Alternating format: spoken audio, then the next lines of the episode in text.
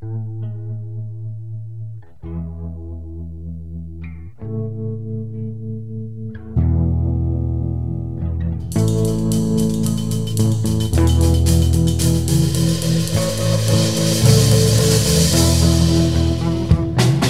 there, welcome to Motorcycles and Misfits. Coming to you from the, well, I was going to say the Recycle Garage in sunny Santa Cruz, California.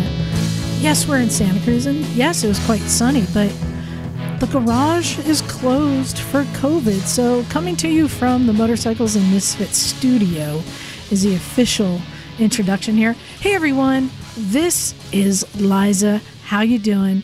Ooh, got another big show, another very big show, um, and a bunch of misfits. So What? let's get to them.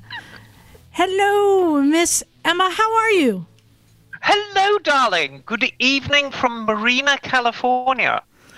Christmas is coming and Emma's getting fat.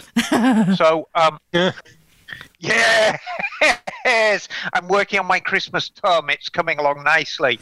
Um, little chilly here in Marina today. I don't know how it was in Santa Cruz. Not so bad. And I know what you mean. I feel like I'm becoming an alcoholic, and my alcohol is Diet Coke. Nothing wrong with that, darling. Eh, yeah, I'm just drinking more than I used to, but I'm just sitting home just watching TV and slugging. Diet Coke. Well, let's get to uh, oh, always cheerful and happy to see him. It's Bagel.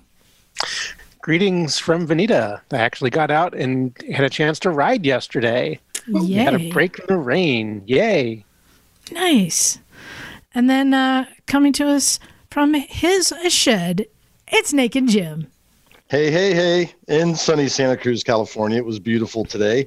It is kind of killing me, though. We're trying to do the right thing and lay low with the shelter in place order, but the dirt right now is the best it's been, you know, in months and months and months. It's killing me. I want to go to the Sierras and ride dirt bikes. So soon enough, soon enough, staying alive now.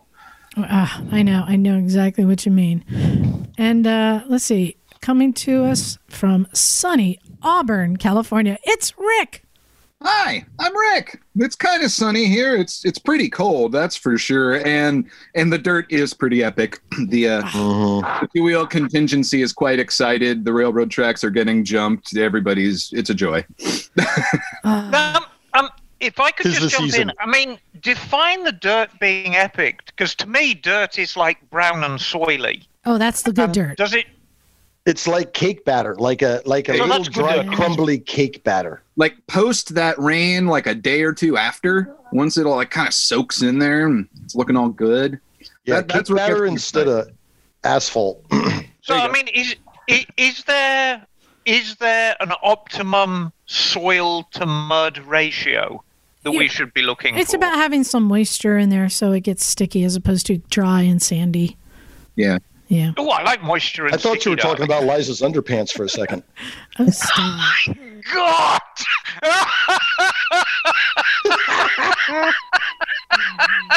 that is the worst thing I ever heard. You should see it for God's sake. Oh, you guys are the worst. Um, and let's get to our stunt misfit of the evening. It's R1 Rich. How you doing, Rich? Hi, Eliza. I'm doing great. We went for a breakfast ride this morning. I invited a few guys over and we had uh, donuts and coffee. And then we rode south along the coast uh, East Cliff Drive, uh, Capitola, uh, Seascape, uh, Rio Del Mar, and then all the way out uh, San Andreas to Beach Street Road or Beach Road and then we came back Highway One. So it was really nice. Couple hour ride. It was great. The bay looked beautiful. Nice. Well, I yeah, I I'll be honest, I have chosen to um, respect the mandate and just stay home. I figured not the time to go out if you don't have to, but also, you know, I'm saying if people need to go out because we ride for mental health, do what you got to do. That's okay. I just ask Right. people to ride at 80%. That's it. Right. Just dial it back And a little I bit. can I can vouch for that you being good, Liza, because yesterday I invited you and you said no. no, I'm going to stay at home and be good. So more power to you. I'm just, you know, for three weeks. That's things are bad right now. And I look at the risk versus reward for me. And the risk being if even if you like sprain an ankle or, you know, break a wrist, um, it's a great risk to go to the hospital right now. So Right. I'm just making that decision for me. Um, and then, you know, we'll see in three weeks. But you're killing me with good dirt. That's it. You're killing me with the good dirt. That's all right. We got months of it left. Yeah, I know. Well, um, our guests are going to be coming in any second, and uh, I know I usually keep it a secret from the Misfits. I went ahead and told them this time, but hey, am I doing pretty good? I mean, this is episode 399. We're building up to the big one next week. We've had some pretty great guests so far. It's hard to keep topping. I mean, Eric Buell and then you know Mert Lawwill. I mean, how do you how do you top that? So I am so happy to announce that our guest tonight, first one is a four-time AMA Superbike champion, Josh Hayes. Josh, how are you doing? I'm doing good. Thanks for having me. And then you brought a racer, a team owner, crew chief, mechanic, your wife Melissa Paris. How are you? You left mother I'm out. good. Oh it- yeah. Well, we're about to get there because the first question I have right off the bat. I mean, four-time AMA Superbike Championship. That's pretty good, Josh. I want to ask you, but what is is your biggest accomplishment? Oh, I feel Um, like she set you up for that one. Okay. Um, honestly, probably the fact that I've been married 13 years. That is correct. That was what I had written down. Good Good job. answer. Good answer. Good job. You beat me. That's probably the hardest thing I've had That- to do yet. That is a true, a Good true job. I te- I teed it up. That is Yeah. that is resilience. That is a So, testament to your endurance. uh, You're supposed to say it's easy. in the racing Wow. world, you know, um, I, I guess probably uh, longevity was important to me. Yeah. Um, I started late and I had such a strong love for it. And for a lot of years, I always said, you know, heck, if I could make it to 40, that would be incredible. What a career it would be. And I, and I raced actively until I was 43 years old. So that is, that is, a, that is a big Pretty good runner. accomplishment. Nice. Well, you, you've, Josh, you've actually got some fairly big shoes to fill right here on the podcast because you are not our first AMA Hall of Fame Superbike World Champion. Well, wait, you're not in the We've Hall of Fame yet, are you? No. Exactly. No, no, Oh. Not yet. Not yet. Well, you're Yeah. gonna be. you have to be But you- for like You are the second. So, You are the se- second Superbike. Um, about six months ago, and it was my favorite interview of all time. We had Wes Cooley on the show, Oh, very cool.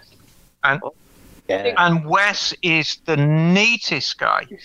He's the neatest guy, and I'm sure you will be as well. Yeah, But of course, um, Wes hasn't ridden really competitively since '85, Well, so that's going way back. the, the problem is I'm still trying. Well, you've got you've got a record to beat, don't you? Well, Yeah. it, would it would be nice. Um, the, the opportunities to get it are getting fewer and fewer further between. But uh, you know, when when the opportunity does come around, we still try to stay pretty current and make sure that uh, you know I still have a love for it. And every opportunity that comes around, we want to be ready to get out there and show well.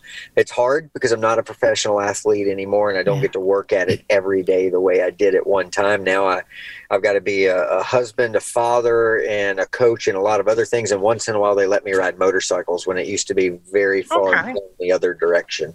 So we uh, we try to be prepared. We're still active. We still ride all the time. I think that the skill set is still there. The fire is still in there, and we've gotten to do some really fun things. I've started a little bit of classic racing, which I never thought I would do Right. and got to go to Australia and race in the International Classic there a few times on a 83 FJ 1100. And Oh my God, that is a truck!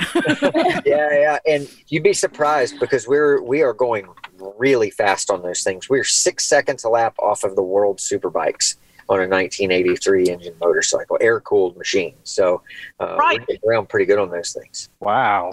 But people are genuinely surprised. I mean, these bikes make good power. Yeah. And the only thing they're not good at is being late, and the brakes are kind of frightening. But once you actually get past that, you know, I was going to say to you, Josh, it's it's funny that you mention classic racing.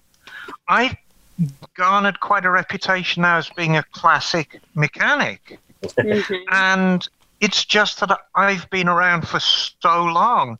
The bikes that I worked on as an apprentice are now the classics. Right.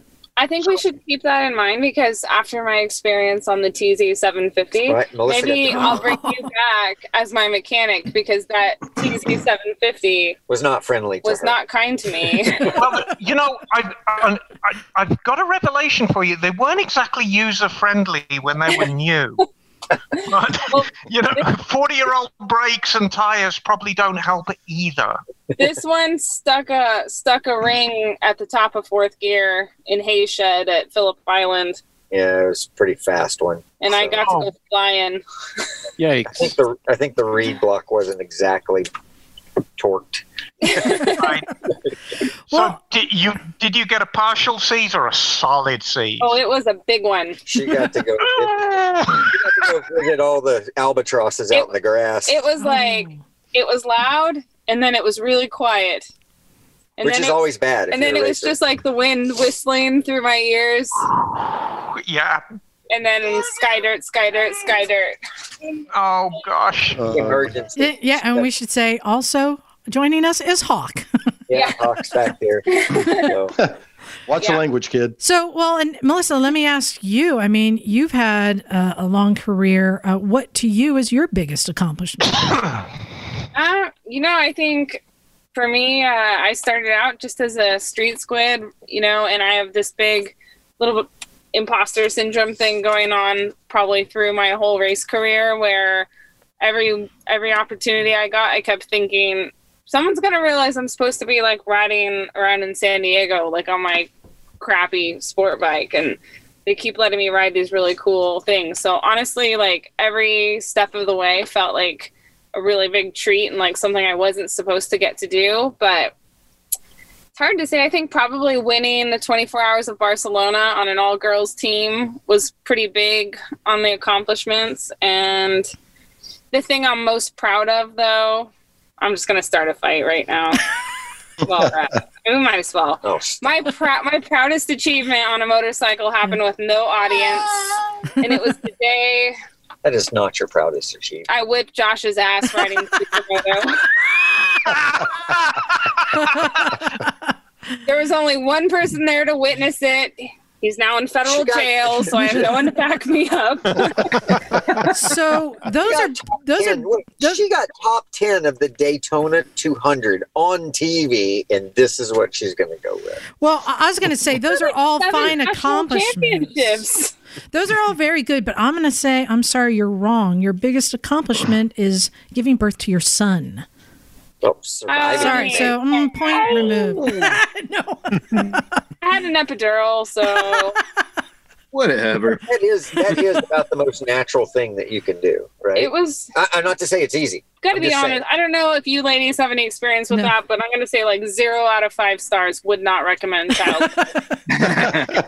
No, I think it's the most unnatural thing ever invented. No, I, however, I think five out of five stars would recommend an epidural. Yeah, oh, Um, sure. oh, You know what they- what they my say back- that- the, the best thing about the best thing about having kids is making them. Yeah, Dude, I don't even want to talk about that, that. that's thirty seconds of our I life. don't even want to talk. Okay. Um, So He was on birth control for like 20 years, and I was, I was 40, and I'm like, This might be hard this, work. this we might have to work at this a little bit. Our underwear touched. We, had to get- It's a miracle. we didn't even actually finish the act. all right, thank you for that information. yeah, So I want to. I want to go back to the beginning. And it's, you know, Exactly. who should we who should we start with, Melissa or Josh? Let's start with Josh. Mhm. So we've already established you came into racing late, but did you kind of just pick up the sport, sport, or have you been you know messing about with motorbikes since you were a kid? Run us run us through your motorbike journey. my, my father was a fireman and he liked motorcycles and i remember he did have a, a husky 250 that he raced a couple of times uh, so when I- proper motorbikes, not sort of Yeah. like stupid dad bikes. Your dad was into proper motorbikes. he, he tried a he had a husky 250 that he tried a little motocross uh, didn't know you know just for fun. His father my grandfather told him if he ever caught him on a motorcycle before he moved out he'd break both of his legs. So Okay. my dad had an affinity for motorcycles and, and this and that. And then as a fireman in mississippi they didn't make a lot of money but all the motor all the, the firemen kind of had their hobbies. So they raced go-karts a little bit at one time. They rode motorcycles. They had mini bikes. They did different things. And so then at one point when I was about 10 or 11, he had a GPZ 550 and he would take me Ah. for on it. Love those. And, uh, and there were a few fireman friends that had some cool ones. One had one of the GP 750 turbos and, and some Oh, other yeah. things around the neighborhood that I got to see. And my uncle also rode. And So we're talking mid 80s here. yeah, early 80s, probably mid. Yeah, early mid 80s. Yeah, that sounds about right. So then uh, my dad found a metal tank Suzuki DS80 in somebody's backyard that didn't work. Bought it for a hundred bucks, and him and the fireman put it together for me, and that was my uh, Christmas present when I was 11 years old. Cool Dad Award. And Nice. I was allowed to ride The, it. I was the and only the kid- f- was lit. I was the only kid in town with a motorcycle. and I was allowed to ride in the alley in first gear. And my dad was a firefighter. He said, I know everybody in town. I'll know if you cheat. I'll know if you don't know me to cheat. So, first gear, I could ride down a couple of alleys and work my way over. And there was a field next to the airport. And as big a berm as I could push up, I pushed up a little track and I would ride around in that field. And that's all I really had until I was about, I don't know, 17 years old. I was fascinated with motorcycles and I was wheeling and dealing vehicles in high school back and forth. And uh, I ended up with a YSR 50 that I rode to school for a little while, for, for a couple of weeks, probably, if I remember correctly. And then eventually I sold, bought and sold some trucks and cars, and I ended up buying a salvage title CBR 600 F2. Mm. And I was a senior in high school. My best friend uh, got one, got a GSXR 750 two weeks before I got mine In high school? in Wow. high school, 18 years old. Wow. And so we were riding around, getting in trouble, and we lived in an area that had two military bases, an Air Force base and a, and a CB uh, Mer- Navy base. Mhm. And so we met all the military guys that rode, and they were sneaking us into bars and stuff down at the beach. And, you know, we were riding our bikes and working, and that was kind of all I ever knew about riding. And I didn't even know club racing existed. And uh, one of the local kids, uh, it was a year or two younger than me. His dad owned the Suzuki dealership. He went and actually went Wera Club Racing, and that's I went for a ride with him one time and saw it, and that's how I first realized it even existed. And I was still in high school, so when I got out, um, I didn't really have a real set forth plan. It was local community college. I didn't know what I was going to do, and so I kind of asked my parents. I told my dad I wanted to go try this hobby for fun. Now that I knew where it was, it was a six-hour drive to the closest racetrack, and I ended up crashing my motorcycle. And it was easier to put a number plate on it than a headlight.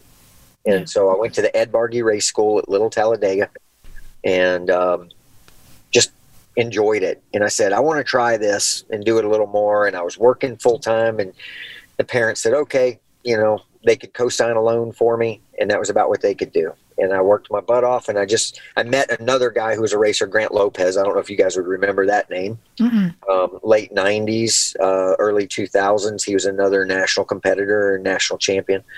And I met him. He was a year or two ahead of me, and kind of taught me the ropes in the club racing. And every year, somehow, for about five years, every year the deal just got a little better. The first year it was all on my own. The next year, a couple people said, "Hey, we'll help you out with a couple of things," and it was just enough to keep me going. The next year at that time club racing had some good opportunities and teams. John ulrich called me and said hey i'm going to help you out. I'll loan you some gear. And so that made it a little easier and i could make back a little money at the races to keep myself going. And and i did that every year and then i got lucky and moved into pro racing at the same time that that team valvoline suzuki went pro racing Mhm. and so I went from a guy on a street bike to five years of amateur racing. And then one day I got plopped down at Daytona in 600 Super Sport with, I don't know, 25 to 30 factory and factory supported paid motorcycle racers, 100 people showing up for 80 spots on the grid. And I ended up performing really well. Uh, I, I've qualified on the front row for 600 Super Sport. I won the 750 Super Sport race, finished fifth in 600, and went on to compete with all the top guys. And uh, I ended up And how old were you at this stage, Josh? 25. How old were you when you made the grid? 25. 25. So, you know, relatively speaking, you're an old man already. yeah, a little bit. You know? And so, You're a The grid full of teenagers. right. And and John Hopkins actually came on as my teammate in 1999. The day he turned 16, he became my teammate, and I was already 25 years old. So making trying to make my splash. So we did that, and and uh, the next year I replaced Nicky Hayden at Erion Honda, and kind of got my foot in the door at, at my first kind of like paid job. And um, a decade later, I was 35. I had won a bunch of championships, but nobody was giving me the opportunity in Superbike. And finally, Keith McCarty called me and offered me a Yamaha opportunity. And uh, 10 years later, nine years later, I'd won four Superbike championships and finished second and four and had a little bit of a rough, rough last year, but, you know, uh, had a had an incredible run and won, I think, 60 Superbike races. And, uh, yeah, all of a sudden I went from being underdog to overdog overnight. It felt like so. Jim, show him, show him what's on your wall there. Oh, In- in your let's bike see if I can see it here. Oh, This if I can see here, let's see. Oh, Got a lot of cool stuff. in there, Oh, there we go. Hey. All right. Yeah, and Jim yeah. Jim came late to riding in his late Was that a forties. NASA sticker behind it? NASA. Yeah, man. there you, you do that too, right? Uh, I'm, I'm a space. Those guys here, a little sideburn. Uh, Yes, turn, show him your me in orbit a few project. Show him your project, Jim. my project. Yeah. Oh, well, it's coming. Okay, well, there's the project. You Uh, kind of see there you it. go. I think Oh, they'll both gotta get- appreciate that. He's building his own little flat The tracker. thumper flat track. Anyway, So, Yeah, so Josh, I mean, we call that you've paid your dues, yeah, buddy. exactly. You have paid your dues. Melissa, it's your Right. turn, darling. 19 years in pro racing. That was a pretty good run. Night, I was going to say that is a long slog. Mhm. But Melissa, darling, now it's your turn. Start at the beginning. So I, I, uh, you know, a lot like Josh, I grew up in a family with a bunch of kids, no money for things like motorsports. I played baseball. Um, I did a little tiny bit of BMX racing. Didn't know really anything about motorcycles at all. Like I'd see them and I was like, that looks cool, but I don't know anybody that does that. Right. And then, Where did you grow up, darling? Were you in Mississippi too? oh no, no, no, no! I grew No, up in no, no, no, no. Come on, I'm not a hillbilly. no. My my parents aren't even related to each other. Oh, Oh, Oh my God. is he a hillbilly or a redneck? Now you're funny. I grew up uh, in Northern California, um, and then when I Oh, graduated hippie. high school, I moved to San Diego. So Okay. yeah, and I was going to San Diego State. I was living in the dorms, and there's this guy that lived the floor below me who had a Not me. not him right. who had a GSXR 600, and I was like over like, hey, what's going on? I like your bike, and um, So it Yeah, does it does work, wait, huh? I'm, it, I'm, I'm, yeah, it absolutely I'm works. going to stop you there. I'm going to stop you there. Did you actually like the bike or kind of like him? And I- what kind of get to him? Did you like him because he had a bike? Oh, I would have never noticed him if he wasn't riding a sport Yeah. bike. Okay, that's a good answer. Okay, Yeah. we can move on. He was a great guy, but I mean, the certainly bike hope some of us definitely. Look, look at me. I have a face for radio. Do you think I could pull a girl like this Stop I it. didn't a motorcycle?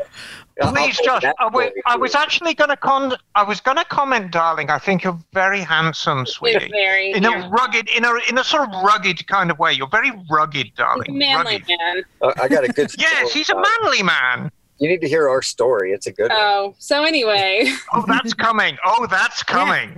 So We're gonna did, get all the information. so did you get him to teach you how to ride? Is it that? yeah. So you know, I kinda was sad. riding around on the back of his bike, loving it. Mhm. Um, he had an extra set of leathers. I'd put it on over my jeans and hoodie, and we'd go up to Palomar Mountain and ride around like hoodlums. And I loved it. Like I, I loved it so much. And then we were up there one time, and I saw this girl come screaming down the mountain on a Shell Advance painted up CBR 400, and I was like what the f am I doing on the back of this motorcycle? yes.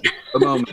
yeah. So uh, I, you know, I signed up. I took an MSF course. I bought. I started working at Cycle Gear while I saved up for a ah, motorcycle. Oh, nice. I uh, Okay. yeah, it was wild. And then I I saved up some cash and I bought this '86 Yamaha FZ 600. Oh, nice. Nice. it was like salvage title, like bent frame, like as jacked up as you could imagine. We and at this point, I didn't even know how to drive a stick shift car, right? So like you can imagine where the story's going. It's going badly. so we're in a parking lot. Poor boyfriend's trying to teach me how to ride this thing. It's tall. I can't reach the ground. You have to hold the bars kind of sideways to make it go straight, anyways. I keep stalling it and falling over and stalling it and falling over. Um, and finally, like he picks it up, wheels it into the garage, and is like, "I don't think this is going to be the sport for you." Oh. Ooh. So like two weeks later, another guy friend of mine who lived in the same like off-campus apartments as me was like, "F that, help me sell that." Bought a little Ninja 250. Good There you go.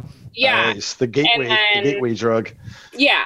Oh, I don't know what I just did to our computer. Oh boy. You're, you're you're still with No, us. No, you're still Okay. rolling. Well, I'm glad you guys can still see us because we can see nothing. Ah, there you go. so, um, yeah. So then, even that, I was, you know, at this point in my life, I was, it's, I was kind of stereotypical, like 19 year old girl, afraid of my own shadow, like not a lot of self confidence. So there was like a lot of riding around in the parking lot, like so scared, like really freaked out, but I wanted to be able to do it. And I'll never forget, like the first time I rode on the street, I was like so afraid I was gonna stall at a stoplight or something like mm-hmm. that. And my good buddy R Ash sat on the passenger seat and rode around with me on the back of the motorcycle. Like, you can do this. I believe in you. and I mean, within a couple weeks, I was riding and loving it. And then I More and more hooligan friends. yeah, I basically like met a bunch of friends that were hooligans. So the the the Ninja 250 went away. I got an FZR 600 and a set of leathers, And There you go. There showed go. up at Palomar, and it was like, you know, that was like our personal racetrack. So I was up there every weekend with the guys, you know, dragging me on city streets, acting like total like it was a racetrack. You know, it was wild. And then But all you knew. yeah and it was so fun and i loved it and i had the oldest crappiest bike everybody had new stuff and then i i had a line on a good deal on an old on a cbr 600 and i went into the dealership and then i accidentally bought a brand new cbr 600 rr when they first came out Accidentally? Accidentally It just happened. yeah it was her pirate came out. It was called a student loan, but I, Yeah. I don't know what it was. Yeah, but that's okay. Mhm. Yeah, That's that a was- good School of life. student- yeah and at that point um i started ditching classes I, was at palomar like several days a week and really just kind of started to find what i was into and i got really lucky that some guys started taking me to the racetrack so Mhm. started out doing track days and then i obviously i was a college student i had no money i couldn't afford to do track days so i got in with the california superbike So- school Ah. So And can I stop help- you there, Melissa? Oh. Um, yeah what age were you? So what age are you now? Sort of early twenties that you're doing the track 20. day stuff. yeah like 2021 Right around twenty. Okay. yeah Very good. so i'm i'm now i get in with keith code and his Mhm. guys and, and they let me help fix crash school bikes and in return when the students are in the classroom i can ride on the racetrack so it was like Love free track days. This is great. And then all the other guys that were doing that with me started club racing and i was like well you guys aren't any faster than me. I'm gonna go club racing. So that was kind of it. I started racing at willow springs and I think as soon as I did my first race, I was like, I know I'm going to school for accounting, but I don't really want to do that anymore. with with the greatest respect, darling, you don't look like an accountant. Thank you. No, Well, and I do. yeah, she does. You know, you don't. I look. I look like either a school teacher or an accountant. You don't. Well, you look like a crumpet. Like a com- You look like a crumpet to me, Emma. well, I, I love. thank I, you, darling. I love hearing the story that you saw another woman on a bike and that was kind of like the bridge for Right. you. Because Yeah. I hear that from so many women that they don't think that this is a thing, like that this is for them. Like it doesn't dawn on them that they can be on the front of the bike. So you have to know, I mean, as a rider yourself, how many other women that you may be motivating and, and, and bringing into riding. Well, it, it's funny because I feel like I had this transformation when I started writing, like of kind of figuring out who I am and having some confidence in myself. And I'm like embarrassed to admit that it took seeing another girl doing it to realize that it was an option for me. You know, And I like don't think there's any embarrassment in that. But the other thing I want to take from this, mhm. um, which is kind of like the quiet part out loud, and I wish more people would think about it.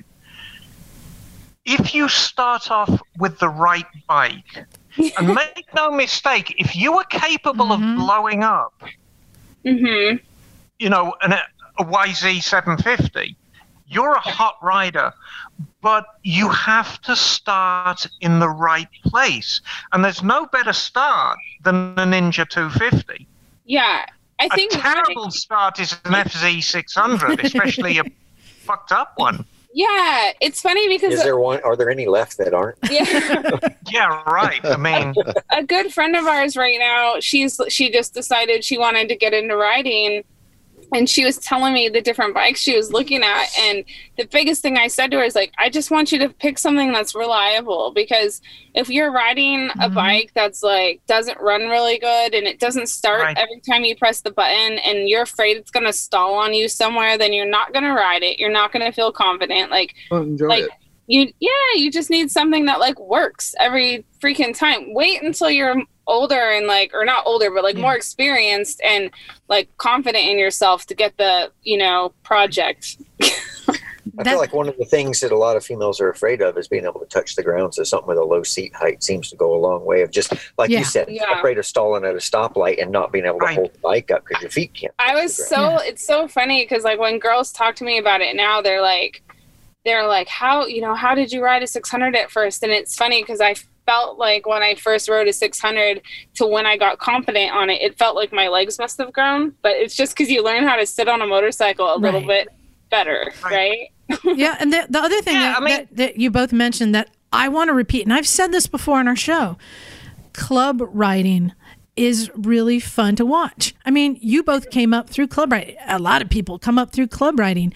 You can Yeah. go there and you have access. Like I used to go with my friends uh, to club riding, and you know, you're just hanging out in the pits with everyone and helping everyone out and p- borrowing tools from each other. And um, we used to go. I used to go with my friends and help them out when they were racing at the go kart track in Stockton, and it was always fascinating because there was this 11 year old girl who was whooping the pants off of everyone. elena Exactly. Elena Myers. You never know Yeah. who you're Yeah. going to go see racing.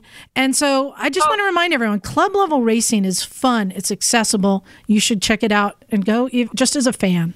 yeah yeah oh, absolutely so yeah So we're we're gonna we're coming to the big scoop. So we got Josh is established and racing. yeah You're racing. So So i'm how, how, how yeah. i'm a Keep senior going. I'm a senior in college at this point. I'm about to graduate with this degree that I'm never gonna freaking use. I wish In I had known that. accountancy. Yeah. Wish I had um, known that. and it's funny because I I just started to like formulate this. I don't know how, but this is what I want to do. I want to be a racer. I don't I don't know how I'm gonna do it. I don't have any money. Yeah, how's this gonna work? But it's it's I you know it was like it was in my heart. It was like this fire that was burning, and I was trying to figure it out. And I'm at Willow Springs. Mhm. It's uh every year they used to do this big race, the Toyota 200. It was a 200 mile race with a hundred thousand Fifty thousand. Fifty fifty thousand dollar purse. So fifty grand to the winner. Oh, nice. yeah. Okay.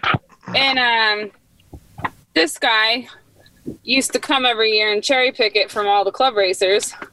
Wait, is this the story of how you two met? It is. Ah, okay. Okay. Yeah. So, so Josh shows up and I was like, I had just broken up with another racer and sworn I was never dating another motorcycle racer. To Done her- with them. To her dad. They are trouble. right? The worst. So then I end up meeting Josh. We kind of we kind of danced around each other a little bit, little like very awkwardly. And he asked me out to dinner. Well, let, let me say this. That particular weekend, there was a racer named John Hayner who was my teammate for the weekend. John's a little bit younger than me. But we saw her around the paddock, and John goes, Okay, bro, under 20, how you doing? Uh, Oh, how you doing? over 20, how you doing? You know I mean? so it was like we were debating if she was over 20, I was going to talk to her. If she was under 20, he was. I thought you were going to say like Rochambeau for her or something. Yeah. right? Citizens. You were looking out. Yeah. She was somewhat she was somewhat off putting that weekend. She was friendly, but Yeah. not exactly friendly, flirty, or nothing like that. I like I said, I had just broken up with another racer, and I was like, and I had this idea because I'm like, oh, he's like a pro racer, like he probably has like Whore. chicks throwing Mhm. themselves at him, and like honestly, like I don't give an f. Like I want to be a racer, and not Right. you know like go back to a racer's hotel room. So so I yeah, I asked her this Perhaps. hey, I, I knew she told me she was sleeping in her truck at the track. And I said, Hey, you want to go out and just grab some dinner? And the answer was, I'm not going back to your room with you. like, you pump the brakes, mate. Like, like, I know we were talking about throw a burger down your neck and you appreciate it, but geez, I wasn't going there. You, You know? are I a mean- Southern gentleman after all. I was In- trying to in be. all honesty, I was not gonna go to dinner with him, but I I didn't have She's enough. hungry. I didn't have enough money. To buy Just hungry. I'm not gonna lie. if, if we don't have motorcycles, we'll always have food. Yeah. Oh. it's funny. So I take her back to the track, and then I drive the 20 miles back to Lancaster to my hotel, which we Mhm. which is right where we ate, and uh, it's freezing cold because this is no, October? October, end of October, and uh, in the desert, you know, so it's always cold at night. So on the way in in the morning, I stopped and I bought her a giant hot chocolate, and I had a hot chocolate too. And I get there for the riders meeting, and I'm, I'm I can't find her anywhere. And finally, I'm I, so I leave it in my rental car in front of the tractor trailer, and I'm walking with my hot chocolate, and I see her, and I go, "Hey, I, I have to go do this thing right now, but I bought you this giant hot chocolate. It's in my in my rental. Josh, Please." Josh, can I can I can I stop you, darling? So, at this stage in the proceedings, I is your intention to cherry pick her for racing? Was your little Josh heart beating in your chest already? I'm not sure. I'm just feeling. Okay, well, you're not denying it. You know, we like the romantic angle. yeah, no, I'm just No, feeling at this things point, out. Like actually, Josh has always said he never wanted to date a girl that raced I was not interested in girls that rode motorcycles at all. Zero. But she was Yeah, but the hot chocolate is evidence to the contrary. Yeah, no, right. yeah, no, she was cute. That's I had. I- like whatever. So I'm just like, okay, you never know, right? So I, I say, hey, I got Okay. this hot chocolate for you as I'm walking to the riders meeting. She's like, oh, okay. She's going the other direction, and so we go to the riders meeting. We do our thing, and then I'm kind of working my way back. And as I'm walking by, I see her sitting over at the concession stand with this giant steaming hot chocolate. Not the one I got her. She was like, "Forget you. I'm going over here and getting one." This is And not how like, this "Oh, happened. This is how it starts, He, right? he told me to go get it out of his rental car. I, I, I didn't have a choice, but I regardless, this not- was the appreciation I saw. Was I don't need your hot chocolate. I So- got mine. I can basically I can see how this how this worked out because from day one you were acting like a married couple. yeah. That's basically Four letter word. They, the day did not get better though. The day actually got much much So- worse because I Hang on. I was racing 125. right, no, I, I was going to tell that part of the story. I mm-hmm. later got to see her ugly cry, Stop. like that day. That Good makes sense myself. What had happened was I had been racing in the 125 class at this point. I had a little RS 125. Remember that ex boyfriend I said I had just broken up with? Mhm. This a hole had gotten, oh, he might, nah, he's not listening. He had gotten tired of finishing third and fourth in the 600 class and had seen a couple of his friends doing well on 125. So he decided to get himself a 125. So they're racing against each other. So now Oh. we are gritting up next to each other. You guys, I've never led a race. I have never won a race. I passed him and I am leading the mother effing race. I am gonna win and Hey, I'm hey, gonna hey, beat. Wait, wait, wait. Stop. Let me tell. No. Hey, just remember, just remember, she'll be coming round the mountain when she I comes. Remember the story. Go ahead. You're such an a hole. I'm Alright. like the best. It's the highest of the highs. And then my fucking chain fell off. Oh. and I like coast to a stop. Oh, and it didn't just fall off; like it came off the sprocket and like She thought it was a false neutral. so it she's buried just itself it. in my swing arm. oh. Oh. So I'm sitting outside turn two at Willow Springs. The next lap, my best friend, another female racer, Nikki, crashes spectacularly in the same turn. She walks out to me. She looks at me. I look at her. We both started ugly crying and hugging. But there's no crying in motorbiking. There's so much Oh, there is. crying. right. There's a lot of crying in it. Uh, Have you And met a Josh is motorcyclist? It was ugly crying. It was like, oh like, no. oh, it was. I mean, it was like I was gonna beat that guy. Now we also had some friends in common. There was a young guy, Michael Beck, who was a really young guy, up and coming, and I was there as the big dog with the big team, right? And so I remember she was rooting against me, and little Michael beat me in a race, and she was pumped because I got beat and all that stuff. And it, it wasn't malicious, I ma- was cheer- malicious, but Cheering for the home team. but yeah, Yeah, he's right. cheering for the home team. So fast forward all of this stuff. She had kind of even given me some attitude, like that. That 200 mile race is kind of boring. I probably won't watch it anyway, It is boring. right? You lap the field. So I win the race. I'm standing Well on done. the podium, and I've got this fifty thousand dollar cardboard check over my head.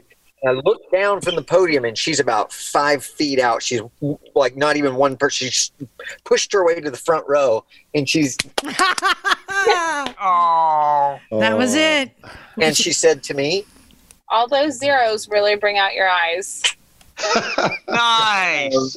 And there's the punchline. Well I- I- done. There it is. "So, so we talked a little bit that night. I think we did. We have dinner that night, or did I do have dinner with the team? Or- I Uh, can't you, went, remember. you went with the team, I think. But I was staying in California. I had a, a athletic coach that I worked with, and we actually did a cycling trip for a week in Solvang, out north of Mhm. Santa Barbara. Yeah. Oh, I know Solvang very well. So we were Los Olivos and Solvang and riding up on the mountains on Figueroa and stuff, and for a week, and we were talking on the phone, and it, it was, uh, I guess it was getting close to was it World Series or Su- World Series? I think was in Houston. I was flying back through Houston on the way home, and at the end of my trip, she was going out to Buttonwillow to race AFM, and there was a track day on the Friday. So I go, you know what? Like, would you mind if I just hung out a little bit extra? And we talked a little bit. And I changed my flight. I called Erion, who I was going to Erion Racing now, and said, Hey, I haven't ridden a 600 in a few years. You want to go out and do this track day? And so the team actually brought a motorcycle out for me to ride. And we went and did the track day. And then I stayed and watched her ride on the race weekend and watched her race for the weekend. And she was kind of pumped because her big brother was there. And she was like, Oh, he'll run this guy off. That'll work. But he brought a girl, so he was distracted. He didn't care too much that I was there. Yeah, he's a terrible wingman. And uh, I think by the end of that weekend, that's kind of what was things were set in motion. Yeah, You know that that we started. like I started coming out to test, and we would test at Cal Right. Speedway, and I went and stayed with her in San Diego, and I'd drive up to the Speedway in the morning and test, and come back and see her, and we did that, and then so you got to remember this is also this is about the race was a month and a half or a month after Hurricane Katrina, Mhm. and I was in Mississippi. So Mississippi was obliterated. There Yeah. wasn't anything left at home, and I ended up through a weird business deal, ending up without a house. And while I was figuring it out, I said to her, I go, hey, why don't we meet in like Colorado and go snow skiing for New Year's with some friends? And then I've got a test in Laguna Seca on like the 3rd and 4th of January. And I'll come to San Diego with all my toys and we can hang out and get to know each other because I don't have anything until Daytona that's not in California. I've got other people there, Jason Pridmore and lots of friends. If it doesn't work, I can bail. So there's no pressure. But I like you. I'd like to get to know you a little better. And it worked out that she was basically done with classes about that time too. Yeah, I was just I was just graduating. It was like a really weird time. I I uh I graduated college. I got offered a really good accounting job. And then I showed up. I made live it stream. I made it one day and I called my dad crying at night and was like, I don't want to do this. And he was so cool about it. He said, um, You know, I didn't tell you to go to college to get a job you hate. What do you want to do? And I said, I want to race motorcycles. And he said, Well, I don't know how to help you with that, but you can move home. So I know I see the kitty. So you don't have to pay rent. And um, that, and that basically, so I did that and Well, before that, we we spent two and a half or three months like running around Southern California, riding dirt bikes and just having a lot of fun, doing a lot of fun Being, things. being together. motorbike people. yeah, Yeah. And, and you know, like it just everything was just kind of perfect. And then it worked out that she ended up driving cross country with me and meeting my parents, and then went to Daytona with me for the tire test. uh, for the race. Oh yeah, yeah, yeah. You're right. It was for the race. So we go to Daytona. Um, I ended up getting second in the Daytona 200. And on the drive back to Mississippi, she tells me, I mean, I knew you were kind of good. I, I really didn't know you were kind of that good. Nice to hear after six months, almost five months of hanging out. So- thank you because you were fast, Yeah. I really liked you. So, Josh, the, I'm the just 50 grand check was just luck, right? yeah. I'm just curious. Uh, I'm assuming at this point you're sometimes giving her tips on her writing. I'm curious how she takes tips from you. No, he was not No? because he was a smart we, man. We weren't really doing that. Like we were riding dirt bikes and other things. We Yeah. weren't on the racetrack you know what together. he did do? He took me to a couple Oh. Jason Pridmore schools, Mhm. You're right. and he said, "Hey, Okay. listen to that guy." That is a Smart move. smart, Well smart played. man. Smart yes. Yeah. Did Yes. Well done. We got to the bad stuff later. yeah, yeah. We learned a lot of lessons later. well, I- but and and now Melissa is he's writing for you. Are you giving him writing tips? Oh no, no. Smart woman. So, I don't. Hey, I, I'm I'm good with it. I don't. I mean, really I'll, have I have no problem saying to Josh, like, "Hey, like, so and so's getting deeper on the brakes in turn one." hmm right. But to me, that's more of like spotting than Right. coaching. Teamwork. You know what I mean? So he, he, here, here's the big question, guys. So where are you both at now? It's it's pretty much the end of 2020. We're going to come into 2021. What's Melissa and Josh up to in 2021? hmm Um, so I'm just coming off a season of being a mechanic for the Cam Petersen, who won the Stock Thousand Championship. Okay. I'm Congratulations, by the way. Thank you. Mhm. MP13 Racing. Uh, no, actually, No? I was working for Oh, another you were working- team. Oh, really? Yeah, I actually, yeah, for 2020, I was actually working for Altus Racing. Oh, Um, right. That's right. That was my first time having a boss in a really long time. Um, so that's the whole thing. Didn't like it one I'm bit. not a big fan. Um, No. So trying to figure out for next year, I've got a, a couple different options. So either Wanting um, to resurrect MP13. I'd really like to Yeah. bring my own team back. I've got a, a rider that I'm dying to work with, um, who I think is really talented, but you know, it's just a matter of putting together the budget. Um, I've got another really fantastic option to go work for another team. So like this is just kind of that silly season where I figure out which way Right. it's gonna go. And on top of all of that, I'm actually like the mentor for this really cool program that Royal Enfield's doing. Yeah, I wanted to talk about that. That's Yeah. pretty cool.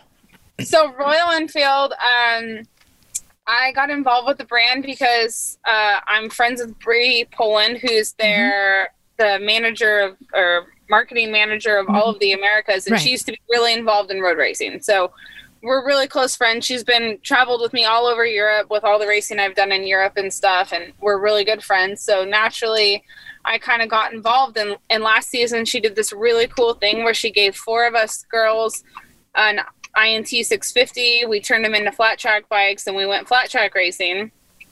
And um, it was a blast. It was super fun.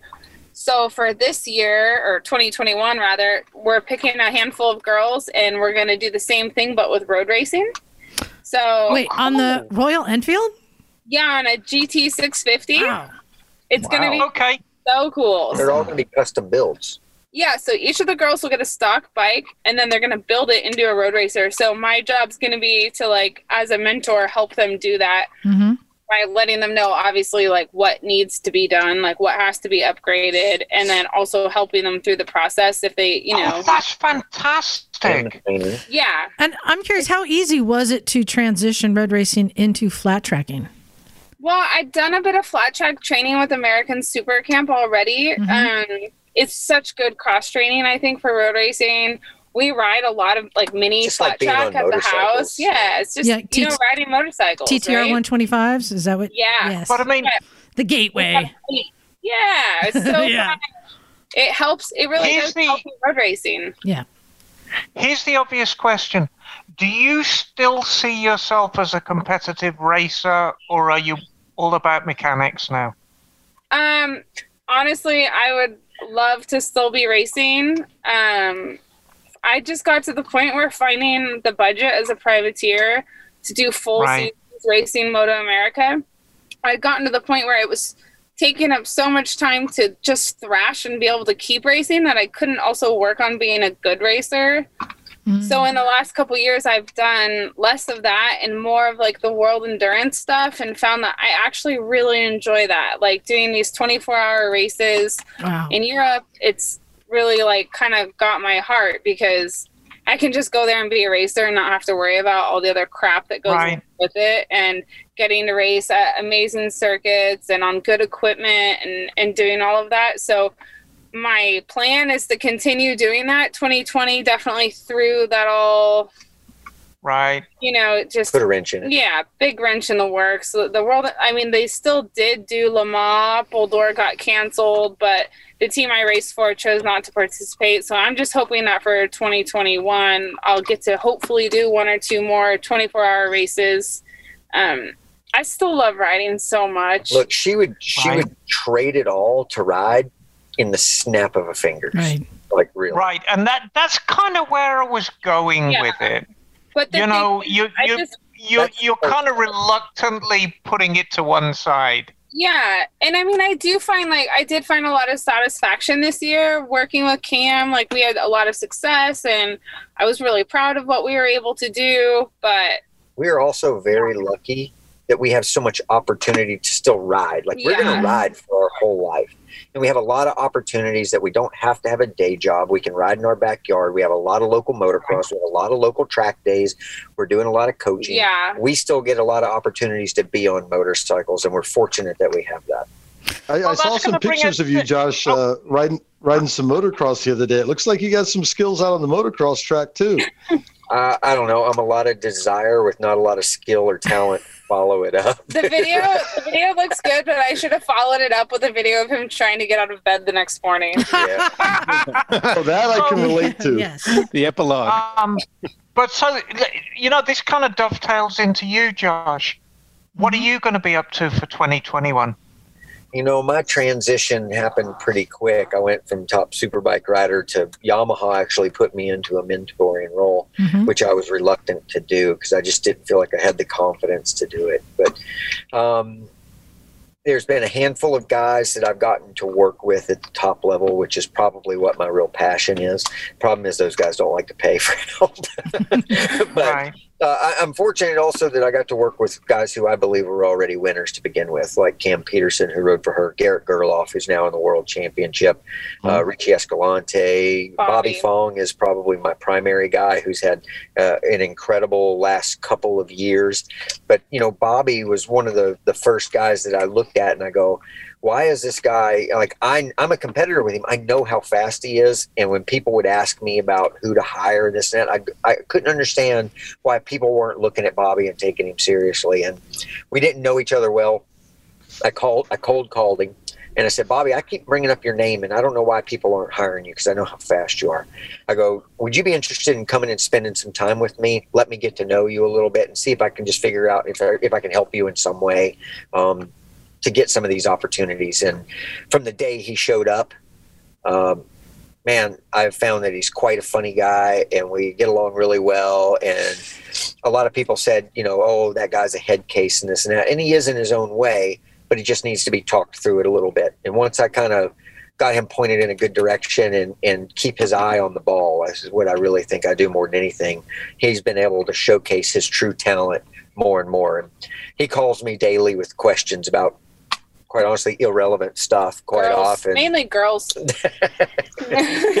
And uh, but well, you know I, I found that that's been the key for a lot of these guys that have a lot of talent is they get a lot of input from a lot of different places especially as the teams get bigger and as there's as it's more competitive and getting crunched because the the depth is getting smaller. And it's becoming crucial to be good in every aspect. You can't just get results. You can't just have personality. Um, Right. You've got to kind of put all those things together. So, teaching him a little bit of when he needs to be stoic and when he needs to talk about Right. this and that, or how he talks about his problems and things like that, have been key to his success. And you know, it's kind of the same thing with Garrett moving up into a, a big group of people and feeling like you have a lot of people of authority around you and who to listen to and when to listen to your heart. Well, Yeah. let let's be honest with you here, Josh. There's a lot of money involved here, and the trouble is when people are putting a lot of money into a product or a person, they want their voice to be heard, Of course, and so you you you you get all this sometimes conflicting opinion. right? it's, and it's You know, it's been going on forever. I feel like for me, it's it's been really interesting because I've got to experience things as a racer. I've also got to, for a really long time, be a fly on the wall in the Erion racing rig and the Yamaha racing rig. Where, I mean, honestly, racers' wives usually are. I mean, nobody even sees them. So the Mhm. conversations that would happen in front of me were always.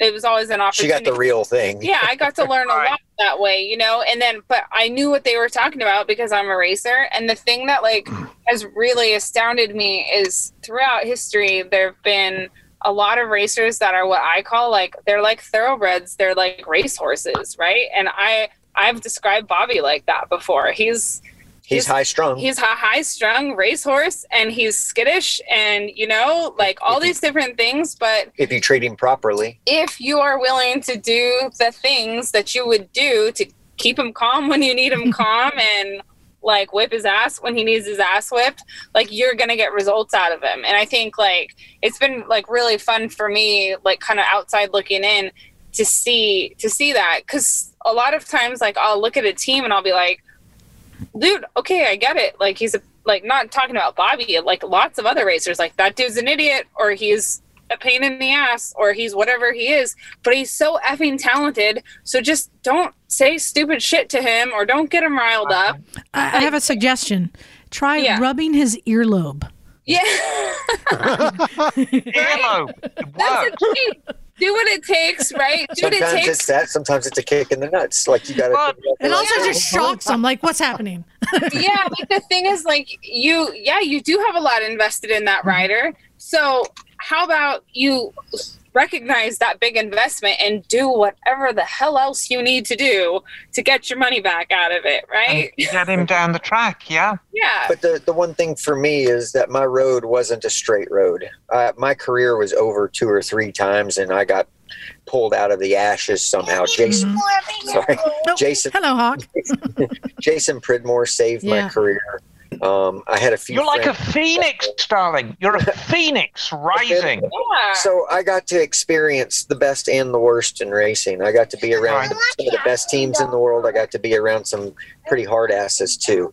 And through that experience, you know, in hindsight, I learned a lot of things of how to manage each situation. And so it's given me a lot of value to a guy in Bobby or Garrett's or Cam Petersen's position of how to deal with all these pressures coming from different ways. And sometimes it's it's not easy to say, look, there's not an easy answer. And there there is a time that's going to come in your career. Like I, I got the talk from John Ulrich that if you crash another motorcycle, you're done. I'm going to fire you. I can't afford to keep you anymore. And you go, okay, well, I can't slow down because if I don't get results, you're going to fire me anyway. Mhm. So what do I do? Hmm. Right? I'm caught. Right. So I just went for broke. And I said, you know what? I'm either going to make it or I'm going to die trying. And fortunately, I made it before they went the other way. Mm-hmm. and, and at some point, you know, you're not going to have a backup plan. So what can you sleep with at night when you go to bed? Can you go to bed and sleep knowing that you put everything out there and it wasn't enough, or I, I had a little extra in the tank and I was just afraid to do it? And and it's trying to make sure that those guys kind of walk down the right line, that they can go to sleep every night and go, "Yep, I did everything I had. That was everything." You I know had." what I what I hear when I hear both of you talk. I mean, here's a couple. You've absolutely devoted your lives to motorcycles, and you still have this visceral love and passion of it. And particularly you, Melissa, you gave up a career in accountancy. you, right now, What you thinking? Uh, This backfired. right now, Right now, You you, could could be, be doing wearing- taxes. you can be wear you could be wearing a pencil skirt and heels and little half round glasses. I and I could have more than twelve dollars in my bank account, Right. right? But You've This is the language devoted I like right now. you know, n- nothing else I- makes me feel the way riding a motorcycle makes me feel. You know? right. The the recycle garage, I mean, we really all of us in our own ways have devoted our lives to bikes. And our Yeah. our lives have been changed the trajectory of our lives and the expectation of our lives have been changed because of motorcycles. I think every one of us, um, for good and bad. Well, life And is I- competition, I- right? I see that so much with you two. Yeah, I mean, and I think one thing that separates us from a lot of our peers, we didn't grow up like with this as a preordained destiny for us. Nobody had it planned for us, and we both had to fight really hard for the opportunities. And I think that, you know, I say like like Elena when I, I'll never forget when Elena Mhm. decided to retire from racing. A lot of people like didn't understand it, but Elena grew up and all she knew was racing motorcycles. You know, and right. I remember her like telling me. I think at some point when she was racing, she got a job as like a barista at Starbucks or something. And I was thinking to myself like, oh shit, that's like a novelty to her. You know, like she's Mhm. everything was always about motorcycles. It was all she really knew. And for me, like I grew up I, you know, I I rode BMX bikes, I played baseball, I was on the swim team, I did water polo. I tried smoking weed once or twice. I I did a bunch of stuff and in the end of it, I was like I got to try racing motorcycles and I can tell you of all the stuff I've tried, that's what I choose and that's what makes me happy and that's what I want to do. And I think a lot of our peers, it's motorcycles are all they know. They don't know anything else. I think it's hard in in anything in life to know true love for something without hardship in some way. Right. And, Yeah, I agree. you know, like the the fact that I knew, I I knew from day one. I never imagined I could ever be a pro racer. So when the opportunity came around, I knew that every day it could be the last opportunity I get. And I was never going to do anything that cool again because I didn't have, I, I had a high school education, zero job history. Like I was a mechanic in a, in a dealership on watercraft. Like I was not going to be putting a big roof over our head doing Well- anything other than racing a motorcycle. It makes sense why you married up, so you'd have Well, that, you that as a yeah, backup. that, that, so you know, when I was in my when I was in my 40s and I racing a motorcycle, and people are like, "Man, you're willing to put so much on the line." I'm like, I love this. And Yeah. anybody, I told Cameron Beaubier, like, I loved that boy. He was a great teammate, and I, I believed in him and I loved him. And I said, I promise you this I will never give you one for free. If you beat me, you earned it every single time because I love this. And if you want it, you're going to have to take it out of my cold dead fingers. I want. I, I'll never give it up. So I got I got Right. some I got some questions for you guys just as racers. I would like to get your opinion on this new craze, this thing that's going on, the king of the baggers. I want to know what you guys think about this. I, I wanted to hate on it so bad. Like when I first heard about it, I Yeah. was like, oh, come on. Like, what is this about? hmm But then these guys showed up and like a couple of those bikes, like, dude, I could tell.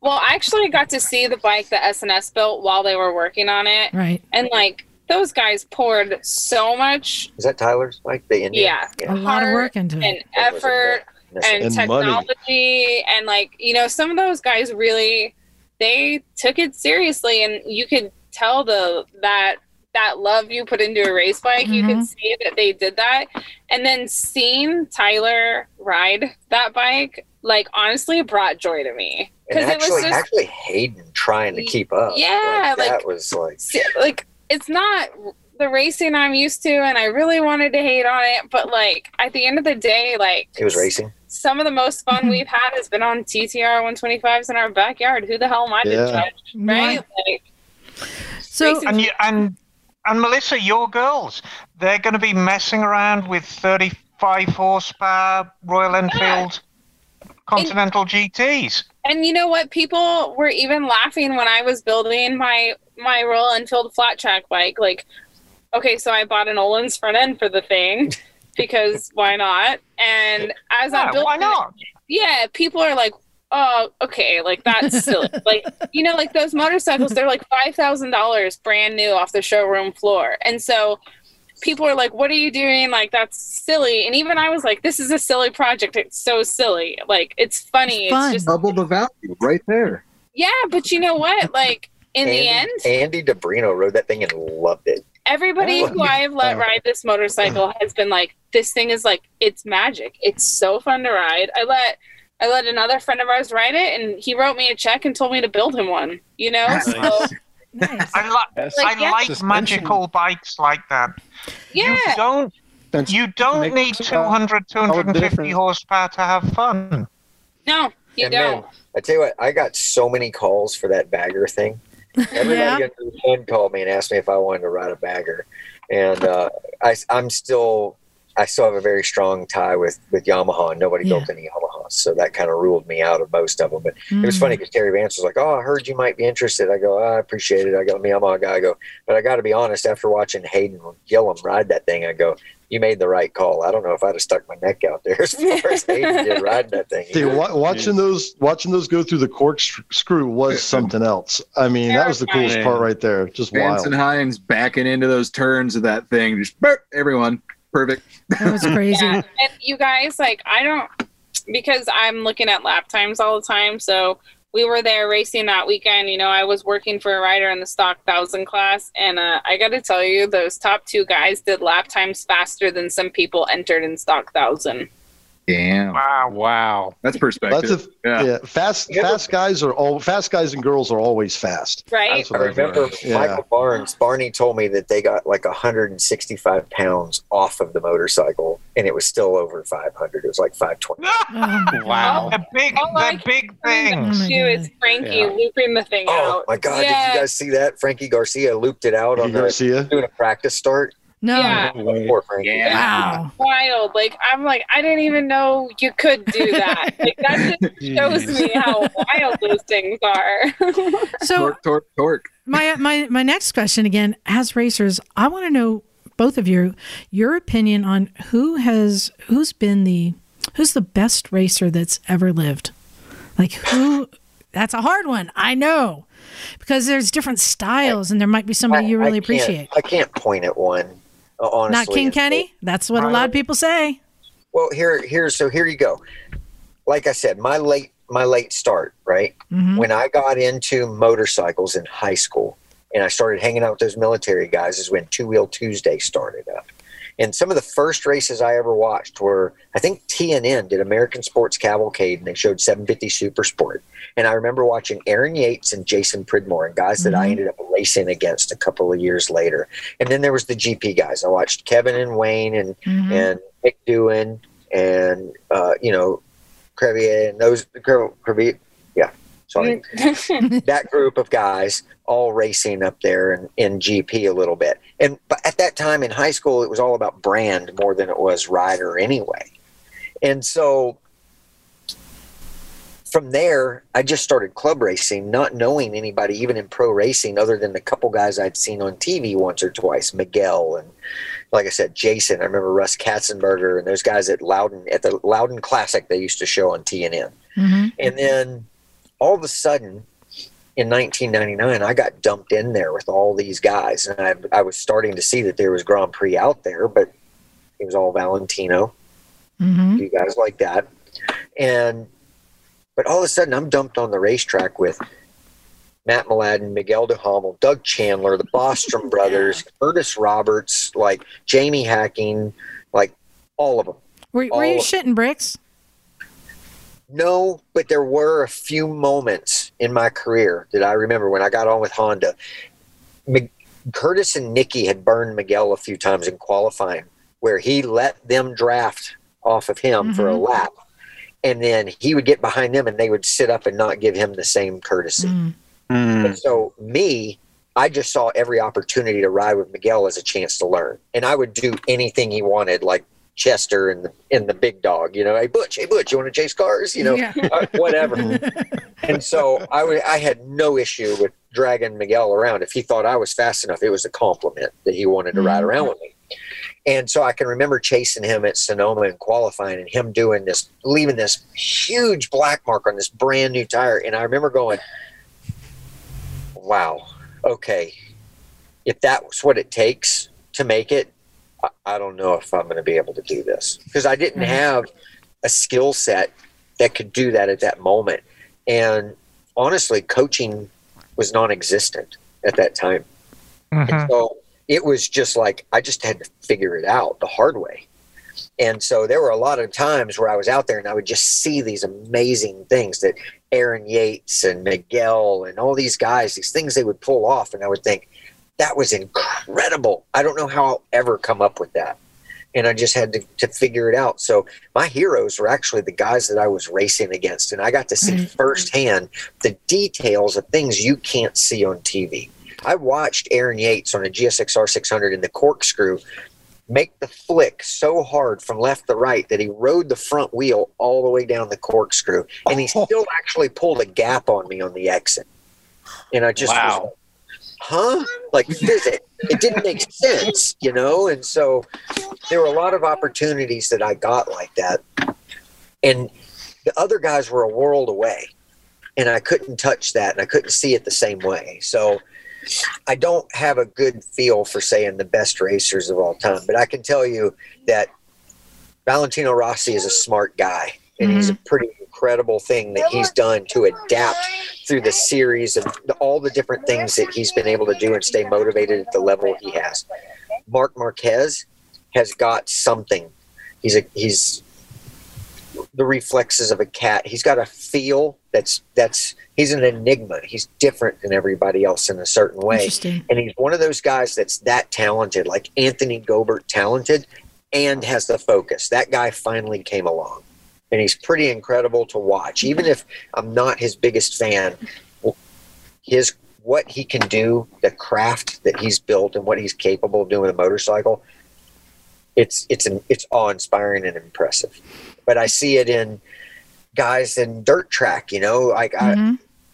I see guys like Jared Mees who on a changing racetrack somehow finds a way to get himself to the front every weekend, you know, and and that that's kind of a, a weird paddock where everybody kind of nips. They're all friendly, but they all nip at each other a little bit too, you know, and they're all chirpy and stuff like that. But the guy finds his way to the front every time, and it's impressive to watch a guy with the confidence in his element be able to pull that off. And so I can't narrow it down to one guy. I've, Yeah. I've been around some incredibly talented, you know, I, I raced with Nicky. Kurtis Roberts was probably one of the more underrated talents out there. Um, and I, but I got to see as a human being how tortured he was, that he would never, he never felt like he was going to be enough. Um, because I, I would sit in these, in these autograph lines where Miguel Duhamel was there with a line out the door. Nicky's was there with a, with a line around the block. Kurtis was there, and then me with about three people who felt sorry for me because they didn't know me, but they were going to take my poster because the other four guys were having their poster. I was one of those three. I'd like to point out. Oh man. Posters up in the That's- I garage. think that's the one I got on the wall. exactly. So thank you for that. you know, you're in this company, and and I'm sitting next to Kurtis, and I'm telling you, there wasn't a single one of them that came up and said, "Kurtis, I think you're amazing." Mhm. Every one of them said, "Man, I was such a big fan of your father. I'm such a big Mhm. fan of your brother Kenny, who's a world champion right now." And you rode good yesterday, or you just and and it had embittered him so much. He was so burned Mm. up with it Wow. on top of how competitive he was with Nicky Hayden. The two of those things together just they were coal inside of him and it and it just it turned him sour now. He he was absolutely incredible on a motorcycle and could have done it all in the right environment, I think. But I got to watch him burn out from the inside from all the stuff around it. That I mean that makes sense. I mean, both of you said you did it because you love doing it, and if it there's something that taints it and makes it hard to love, Uh, he, he never had a chance. There was Yeah. never a day that people didn't say or call him Kenny, which ate him alive. right? Yeah. you know, I mean, I like on a on a way smaller scale. I can even relate just like how much Josh Hayes' wife I've gotten. You know what I mean? Like, I'd be somewhere in the same autograph lines. and People be like, "Do you know where Josh is at?" And I'm like, well, "It's not my fucking turn to as, watch him." as much as you don't like it, Yeah, if Melissa You rides, better be in the kitchen.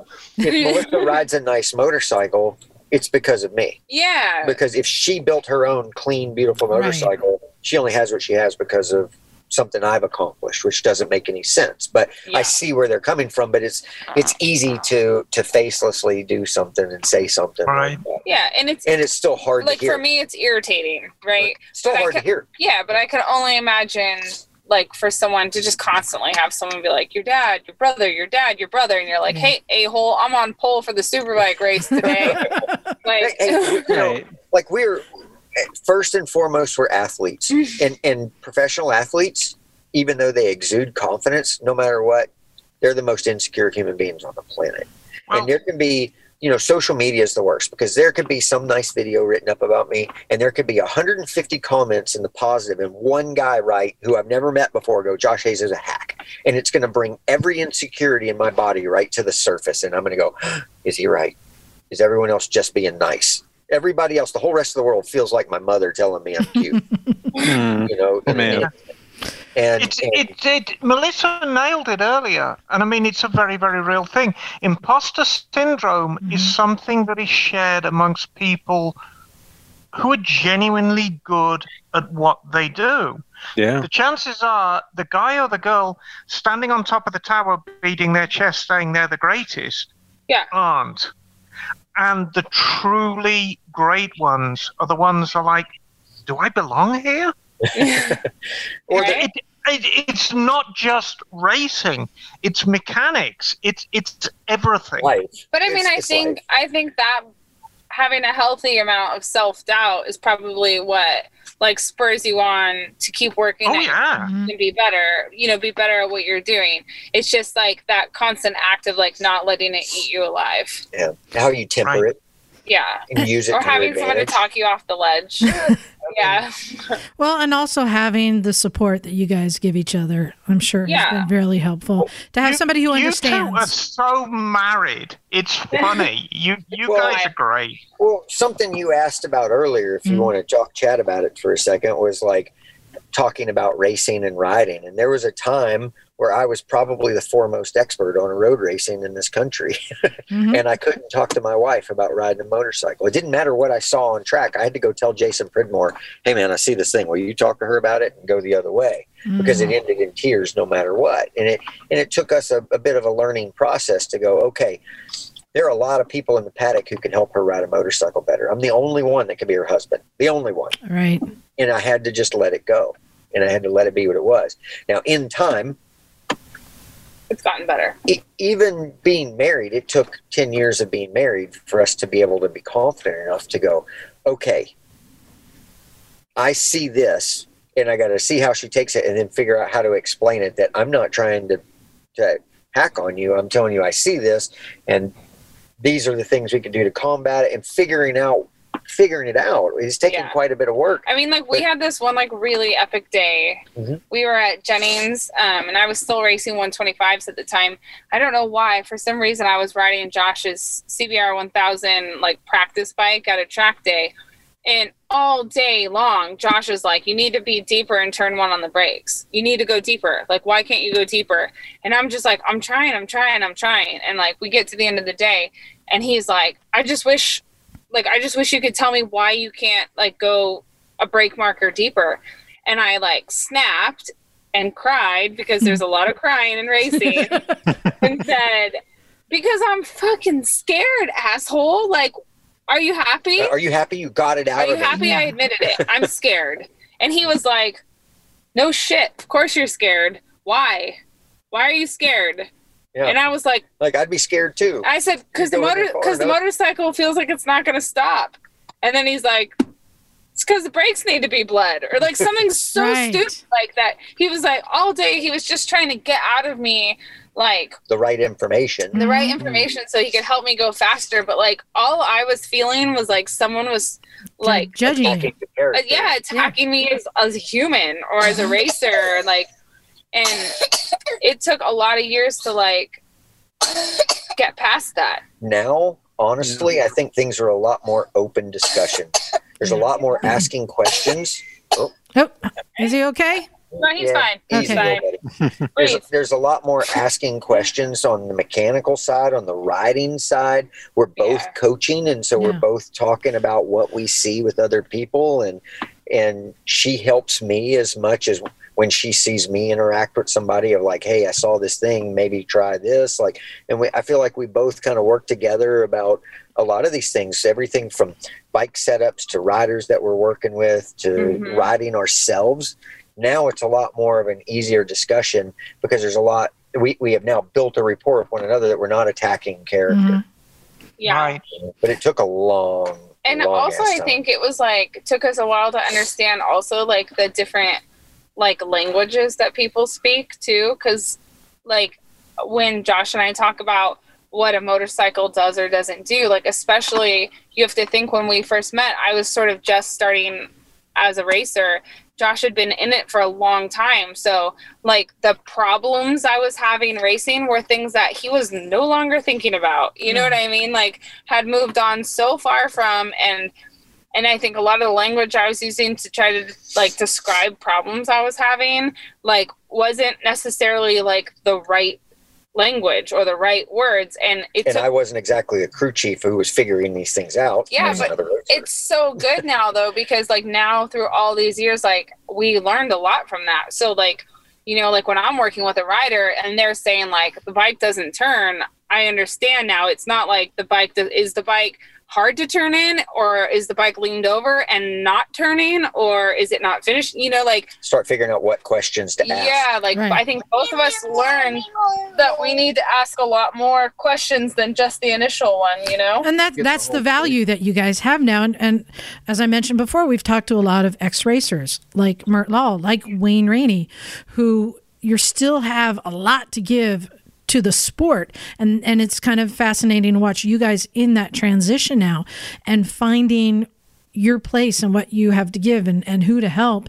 Um, Josh, you uh, have a J Force. You want to tell us about that?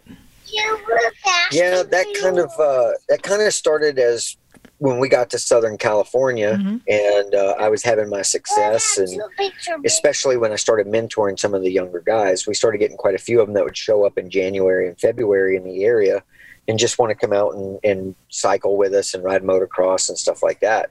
And it was funny because when you put a bunch of racers in a group, a bunch of guys all at the top level, everything they did, everybody had a strength and a weakness, but everybody's level, everybody started getting closer in every aspect and it mm-hmm. started to level out, but everybody's level was going up on everything that they did. And then they get to the racetrack and exude this new confidence, and all of a sudden, these were guys that were starting to hit harder and harder and harder every year at the races. And so we started kind of seeing the value in, in doing it. We had just been doing it for fun.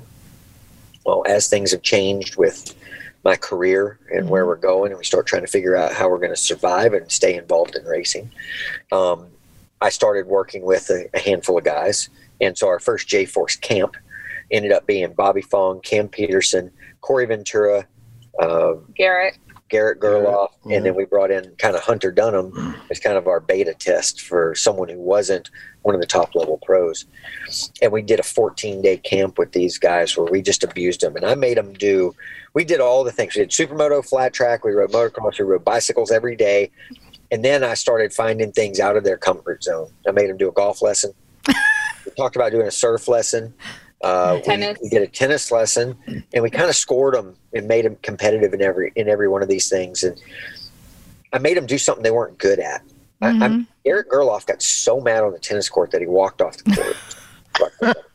Wow. and it took a while for him to come back out and kind of see the value in okay i'm not good at something and i got to figure it out because Mhm. i felt like we had to figure out how to open up our eyes when we're already at the top level of something like motorcycle racing and you feel like you're getting everything out of it that can be gotten out of it how do you step back and find and be creative and come up with a new idea it's something to move forward. And usually you're you're lucky to have a team of people around you that can help you find these things but you still want to be able to do it yourself.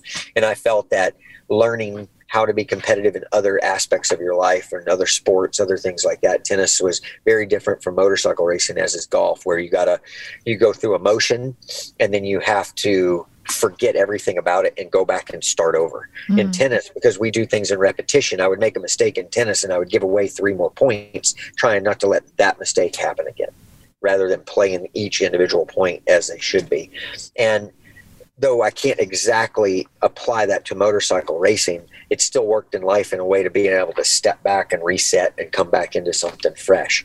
And I wanted to to take these things to all these guys. We talked and we, and we worked on several aspects of racing, but eventually, mostly you just put all these guys in a room, and they're going to be competitive, and they're going to raise their, all their levels, and they do it together and build some camaraderie within their, their community also, because this is a small traveling circus. It really is, and so it worked out really well. And so we've done one one customer camp since then, uh, and it and it went pretty good. But we've been a little slow to push it really hard, and we're kind of doing it on a slower, smaller scale. And we're still going to all the Moto America races, Mhm. and uh, you know, so I still kind of do the J Force thing with my spotting and coaching with the pro level guys. And we're starting to open it up more and more to more people. And doing like one-on-one coaching at track yeah, days as quite well. a bit of one-on-one at track days with amateur guys too. So I love hearing this. And Melissa, tell me if I'm off base on this. Um, Josh, it sounds like you didn't have a free pass racing. You just figured it out. You worked and worked and worked, and you made your niche. And and you know, you were your own man. You brought something to the table that someone else wasn't bringing, and that's why you got the job. And it sounds like with coaching, you're doing the same thing. You're figuring it out. No one's telling you how to do it. You're figuring out what works, and you're bringing it to the table. And I think that's something about you. It sounds like you just are a smart person who really figures out how to do the best job you can. Well, I'm. Thank you. I think kind words. I mean, one thing I'll say though, like I've seen with Josh, like at first coaching didn't really appeal to him a lot because you see it all the time. You see people sign up and go to race schools or go to wherever, um, and not leave any better than they started. Or, but and Josh would sometimes say like, I don't want to do that. Like I want to see someone make progress. Like I don't want to just cash their check. Like I don't want to just take money from someone because they want coaching from Josh Hayes. Mhm. Like I want to see someone actually like listen to what I'm saying and get better from it. So I think that's what's motivated him to like find ways to get through to people, you know? You can you can talk until you're blue in the face about something, but the, but there's something about getting a bunch of people, you know, and training them as a as a pack. You know, our our dog trainer did it with our dog. You know, she trains dogs in mm-hmm. a pack because they learn from one another, and it's it's the same with humans. You know, you get a group of them together, and you get them working on stuff, and they're they're all gonna, like Josh said, like raise the level. You know, and if Josh can help facilitate that and stand on the outside and point out the thing, point out where people are coming up short and and force them out of their comfort zone. I've I've seen it like even recently, like when we had a group riding and Josh pulled a kid off and said, I want you to work on this one thing, you know, like work on your riding. And we all know when you're working on something, you often have to like slow down to work on it Mhm. and there is another i mean this is a young kid like a 12 year old and there's another young kid out there like wanting to race wanting to race with him and like getting around him and like trying to cut him up. And for me to see this 12 year old have the maturity Right. to like center himself and like let that guy go and focus on what he's working on like to me was like huge you know? And and so i think i think josh i mean i imagine from what i see like there's satisfaction in that like in, in actually being able to see a result like see someone get better at something versus just make a paycheck And Well- I've actually been surprised because I've been pretty selfish as an athlete my whole career.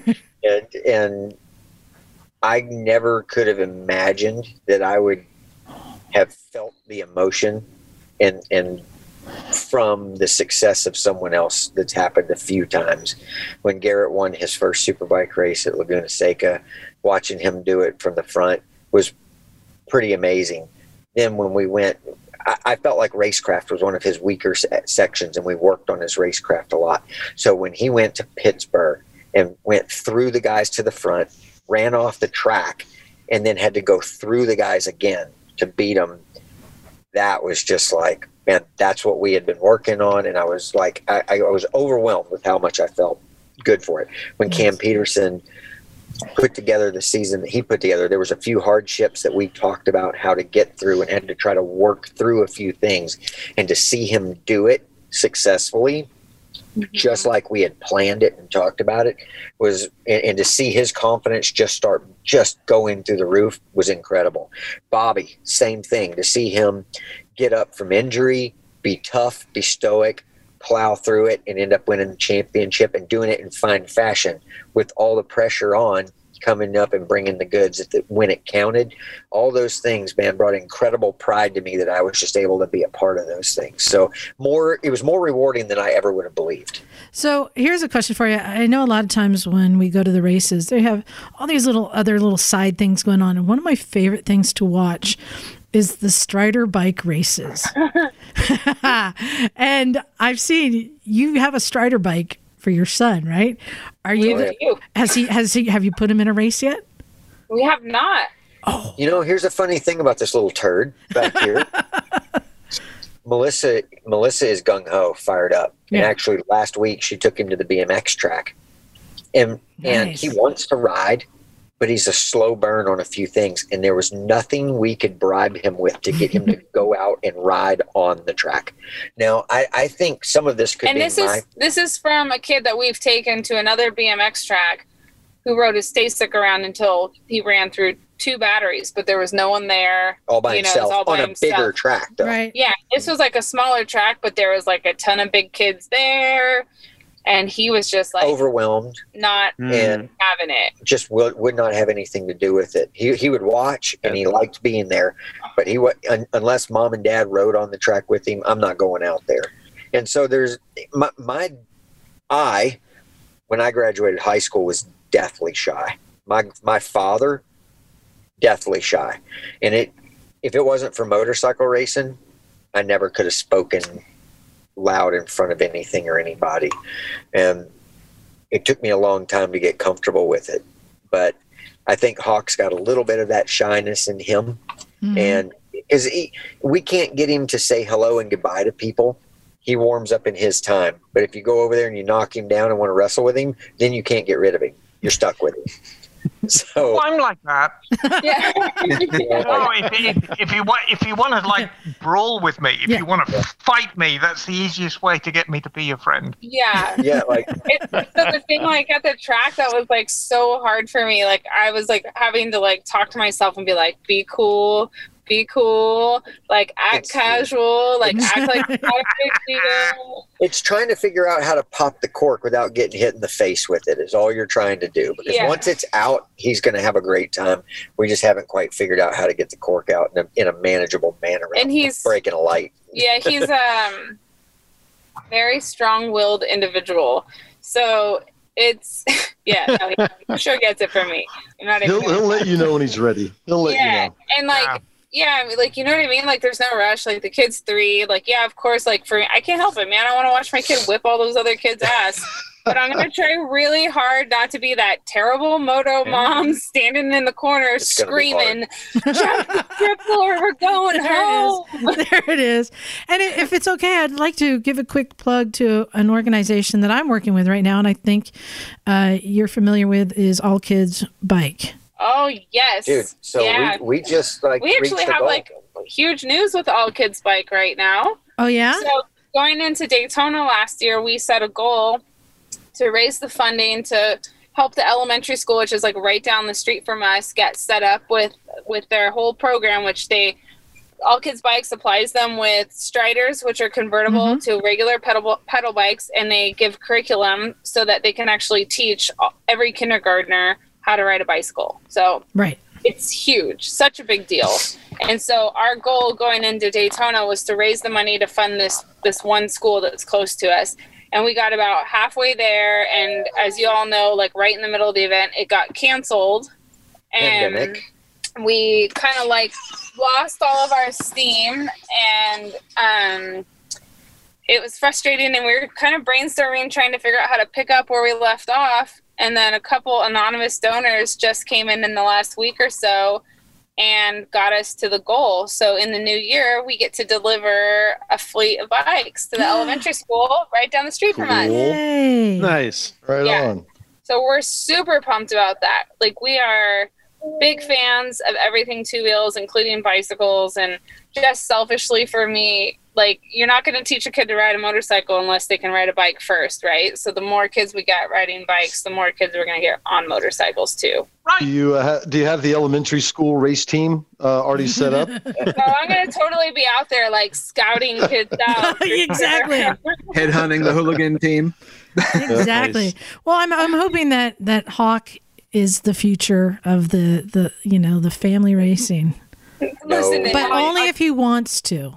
Golf or tennis, please. He's, he, he's, he's certainly he's certainly got it in the gene pool. So we, you know we Oh, can but potato. hope, darling. yeah. You should see him on the Strider because he rides it inside the house every day. And he's now riding in socks and he goes to one end of the house and he flips it around and does a complete like skid slide 180. Like flicks Nice. it around. Getting it. Like Yeah. he, he crashes a couple of times a day Awesome. the slippery floor. his balance phases his him. balance is pretty incredible like i have to give him that um and like josh and i have talked about the one thing that's been neat is like he's not like a wild man like you can see He doesn't just send it. he takes very calculated risks you know like he works into things. Mhm. yeah but at the same time it's like he's got the balance he has the skill but he, He doesn't fail a lot. It's a problem. yeah He doesn't mess up much. He doesn't fall. Like he tips over a lot, but he he hasn't he hasn't had any like big sense Yeah, he'll he'll get to something and he's not sure about, and he'll just go, "Nope, I ain't doing it." Smart. Okay. And then Smart. you'll wait Yeah. till he'll ride around for a while, and then he'll just go do it without even telling you. yeah And you're like, "Hey, hmm I thought you weren't going to do that." Nice. You're like, Yeah. "Ah, I got this." Yeah, wait till he starts riding motocross, right? well oh he's got he's already riding he's got a little OSET that Electric. The little electric bikes are great. And I can Great. safely say this because he's got earmuffs on right now, but I think He's Santa, getting a Christmas present. Santa might be bringing him a PW50. So Yeah. Nice. Well, I we've been talking a long time. I want to wrap up and thank you guys so much for joining us and sharing your Yeah, story. what a great interview. Thank you, guys. Are there Great. any websites or anything? Do you want to plug where people can follow you? Anything like that? You know, the best way to keep up with us, honestly, is just on social media. We're Mhm. both, you know, on Instagram. A lot of Instagram, a little bit of Facebook. Most of our Instagram just kind of pushes over to our Facebook, and Yeah. we're we're trying to tell our stories kind of there, right? Like all the things we're getting into. We did some off road riding this year for the first time. Mhm. Yeah. All of our camp stuff and a little bit of everything we get into. We talk about our dog and our boys and the family Documenting thing. building some race bikes as well. So, I, I was going to say Yeah. the social media, the Instagram. It's fascinating because you guys have such a wide breadth of motorcycling that you do. It really gives a very rich picture of your lifestyle. It's it's really a lot of fun to follow. Yeah, Yeah. we're we're very lucky. I, I definitely want to follow with the Royal Enfield too because that is an unusual choice. It's got to help the brand so much. It's a smart move on Yeah. their part. And maybe we'll see you guys at Laguna Seca soon. Oh, we'll be oh, there. We'll be there. So we'll be Yeah. We'll be there. One- Hopefully, you'll be there. Yeah. Yeah, one day Yeah. everything's going to open up again. You know, we we just got to wait. And And it's funny, this year we were there right at our anniversary because we got married in Pacific Grove, right out there on the end of the point at Lovers Point. Right. Oh man, I was born there. yeah. I have, I have the one PG gang tattoo. I heart Pacific. Oh Grove. my gosh, I love it. So we got married at Lovers Point, and Yeah. at the time there that Latitudes restaurant right in the corner. And We rented the whole restaurant and had the reception right there. And that Teeny Shake, the the TV Oh. chef, we all up for us, and yeah, it was awesome. So we were there this year. Laguna got pushed back, and it was right at our anniversary at the end of October. So it's perfect. Yeah. Yeah. Yeah, I'm fr- I'm friends with Teeny and his brother Benji, so they're they're still around. Latitudes is long gone. I know. Yeah. I heard Teeny's- Isabella's. I heard Isabella's is going down too, right? Isabella's is gone now. Teeny's still got his place halfway down the wharf, and Benji still does his whale watching. But um, yeah, Did you happen Monterey's very different now. Did you happen to remember his uh, manager over there, Michael? Yeah, I remember Michael. Yeah, we were wondering because he was super helpful in, in putting the wedding together, and, and he was always nice because whenever we came back for quite a few years, we'd always go there and they'd they'd give us a nice dinner and stuff like that because we'd go back every year and visit them, You know, Next time I visit um, Teeny's place down, I'll I'll check on Michael for you. Awesome. Hey, if Find you out what tell he's Teeny- doing. If you tell Teeny, the motorcycle racer that rented the whole restaurant, I'm pretty sure he'll remember because he had only. Oh, ever he'll remember. In the room. Yeah. and uh, yeah, it was a pretty cool deal that we did it end of October. It was perfect weather, and and we had 150 people. Everybody we invited Right. showed up. Everybody, it was crazy. So here's here's a brief diversion for everybody. So Yeah. Benji and Teeny and the brothers are part of the Shake family, who are something of a Monterey tradition. Well, not a lot of people know who their dad is, and it's quite a brilliant story. So their dad is Sabu, who was the, Sabu the Elephant Boy, and Johnny Weissmuller played Tarzan hmm and Teeny's dad played Sabu the Elephant Boy. Oh my gosh, how crazy! That goes is back. There you go. Wow. Emma has Yeah, and all. he- Emma knows and he everything. married Isabella and then started the whole restaurant chain and so on and so forth. How, How cool's deep that? was that in your history hole, Emma? A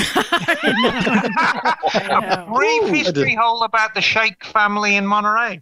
I got another friend that's got a place in Pacific Cool. Grove, Dean Kasparian. Do you know him? He's in the music industry and into motorcycle stuff too. I did a podcast with him recently called On the Porch. I think he's got a place. Oh right, I think I saw and a place- saw that come up in a search. Yeah. There you go. Check out on the porch. There you go, and you'll find Josh there. Okay. So let's wrap up. Thank you guys so much for coming on. We will make sure and come say hi to you at Yes. Laguna Seca, and who knows, we might even have a recorder with us so we can catch up Um, and find out what's happening next.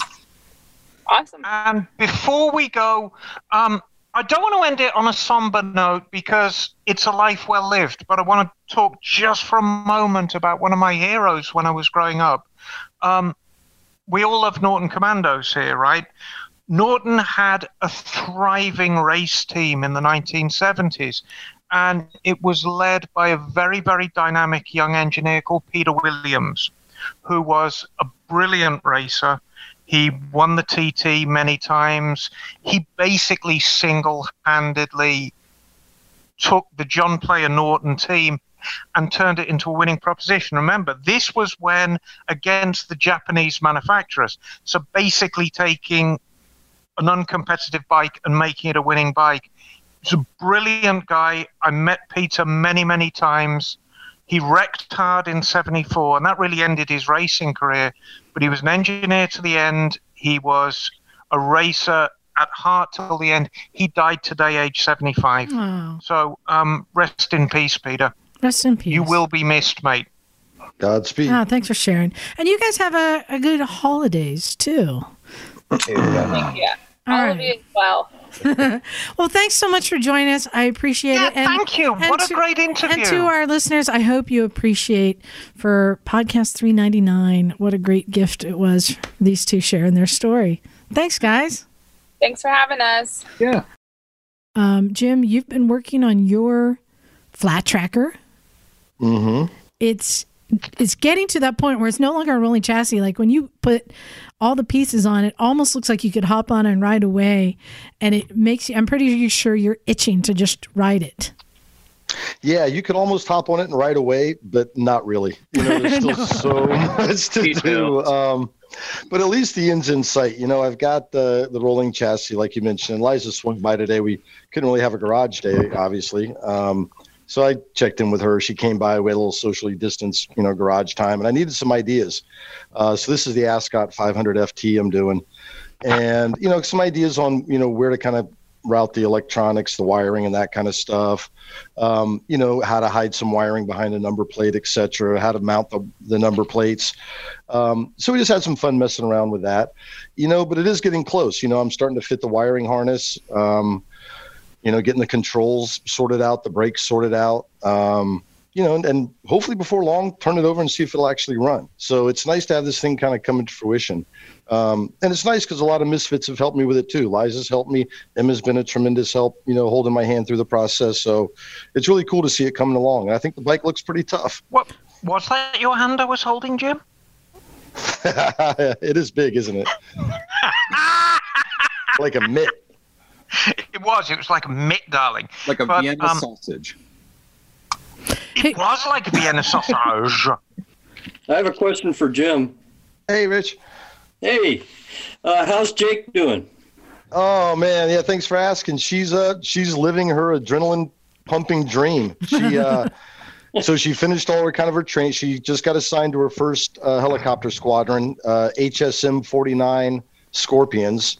So she's flying in the MH60R Romeo uh, helicopter.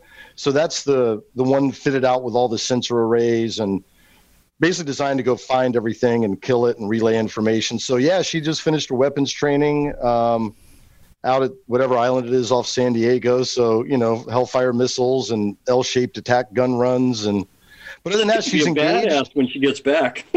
Oh yeah, she she just got another tattoo today. Um, was a coffin with nails in it. Anyway, that's our girl. but she's also engaged to a, another rescue swimmer, a really nice young man from Texas. Really, they both have their shit together. So they just bought a little condo in San Diego. So yeah, thanks for asking, Rich. Good for her. Yeah, I was hoping to see her over the holidays, but nope. Going back, No dad today. going back to Jim's bike, um, when you're building a custom bike, I mean, there's some cha- there are some challenging things, and I'm pointing out uh, some of the things to to take up that challenge. Don't cut it short because it's those little details. But one of the things I'm encouraging him to do, and that I showed him that is attainable, is is sheet metal work.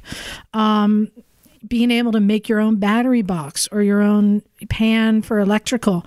So I think that that is a great, uh, great challenge for you, Jim, to learn how to do that. And um, I, I encourage others, you know, to try and do these these project bikes and learn how to do some basic things. I was telling Jim, yeah, there we had a cardboard. We made a little uh, mock up. Um, and these are things that I learned in junior high metal shop. And I'm so proud of the things that I learned then that I can still pick up and apply today. And to be able to look at a, a flat piece of cardboard and show him how to like line it all out and cut it all out and fold it all up. And then you have, you know, a box that you need. That's something that um, is so great when when there are shop classes. I don't know. Did any of you take shop class? Oh yeah.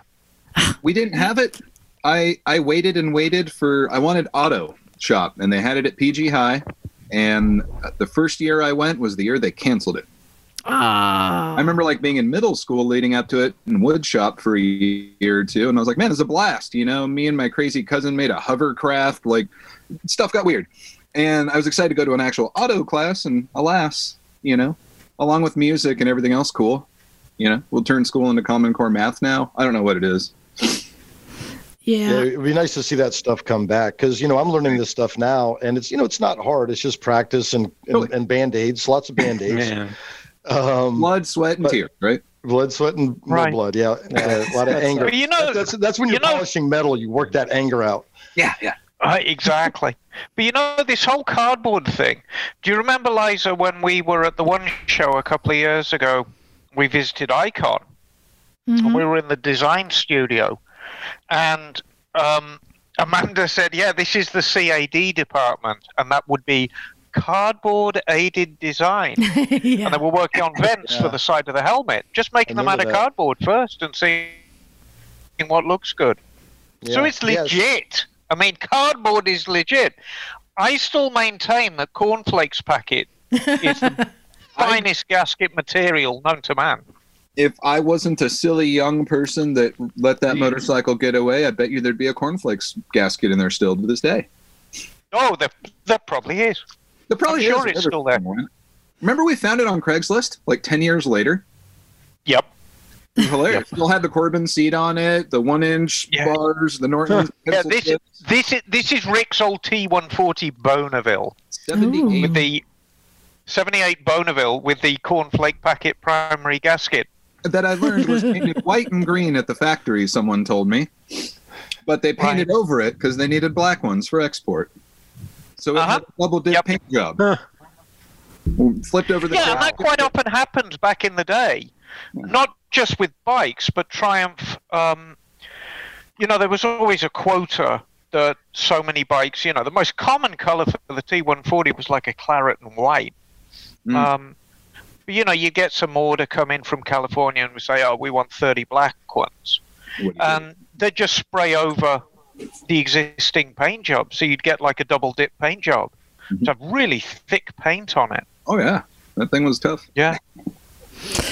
Well, and Jim, there's a the other thing that I always challenge people, and Emma, you, I think you know more than anyone. And now, hey, Mike, Mike, award-winning Mike has joined us. What's up?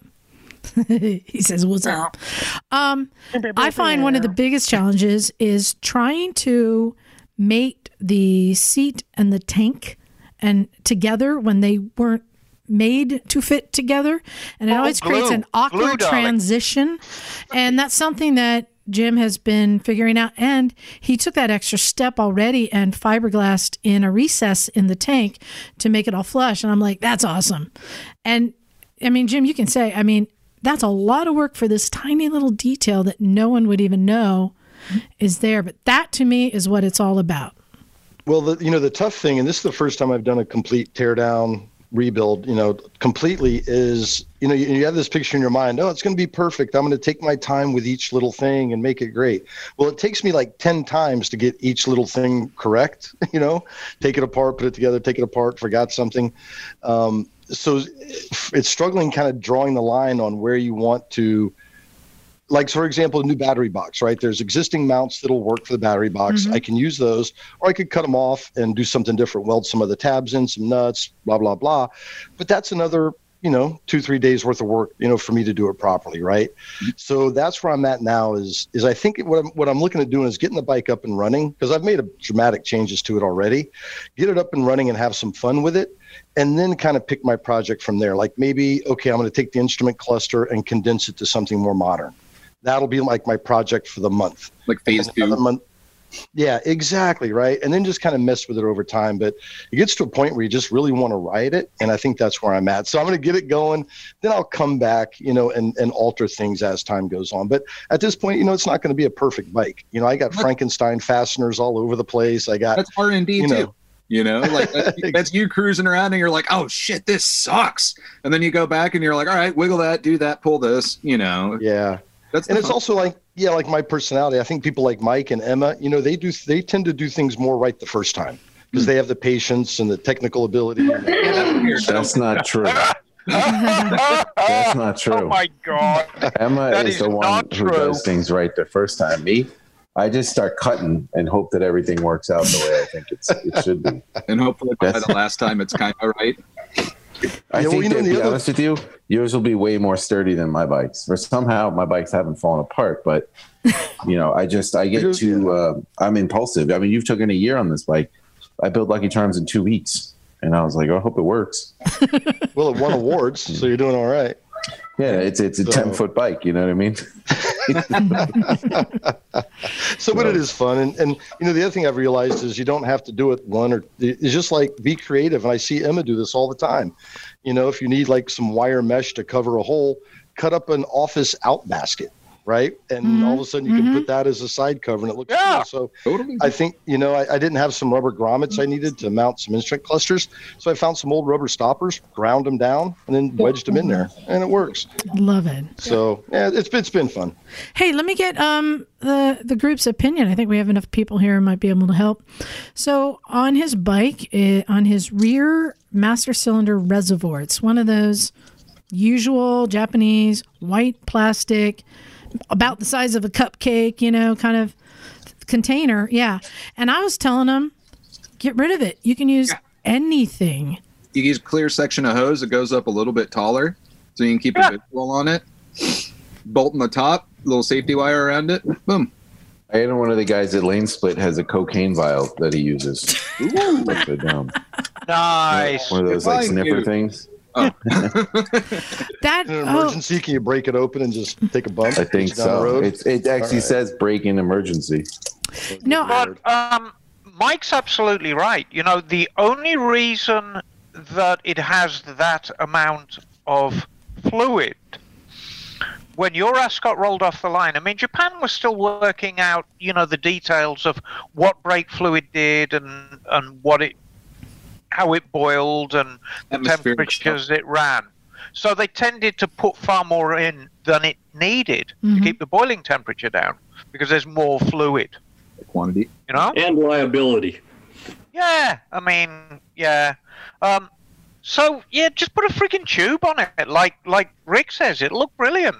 yeah, I like And that think- and idea. it's so simple. The tube idea, it's like clean. You can mount it super easy. I, I'm Really, I pretty mean- sure I've seen dudes on the interwebs that like have machined and milled like little tiny, you know, tits on a thing with glass and a bolt apparatus. If you really wanted to like geek out on something weird, Oh, you But, can you go know- bananas with it. Yeah, I think the bolt things, some clear hose. I dig being able to put a little hash mark in it and kind of knowing where you were in case something's getting weird or wiggly.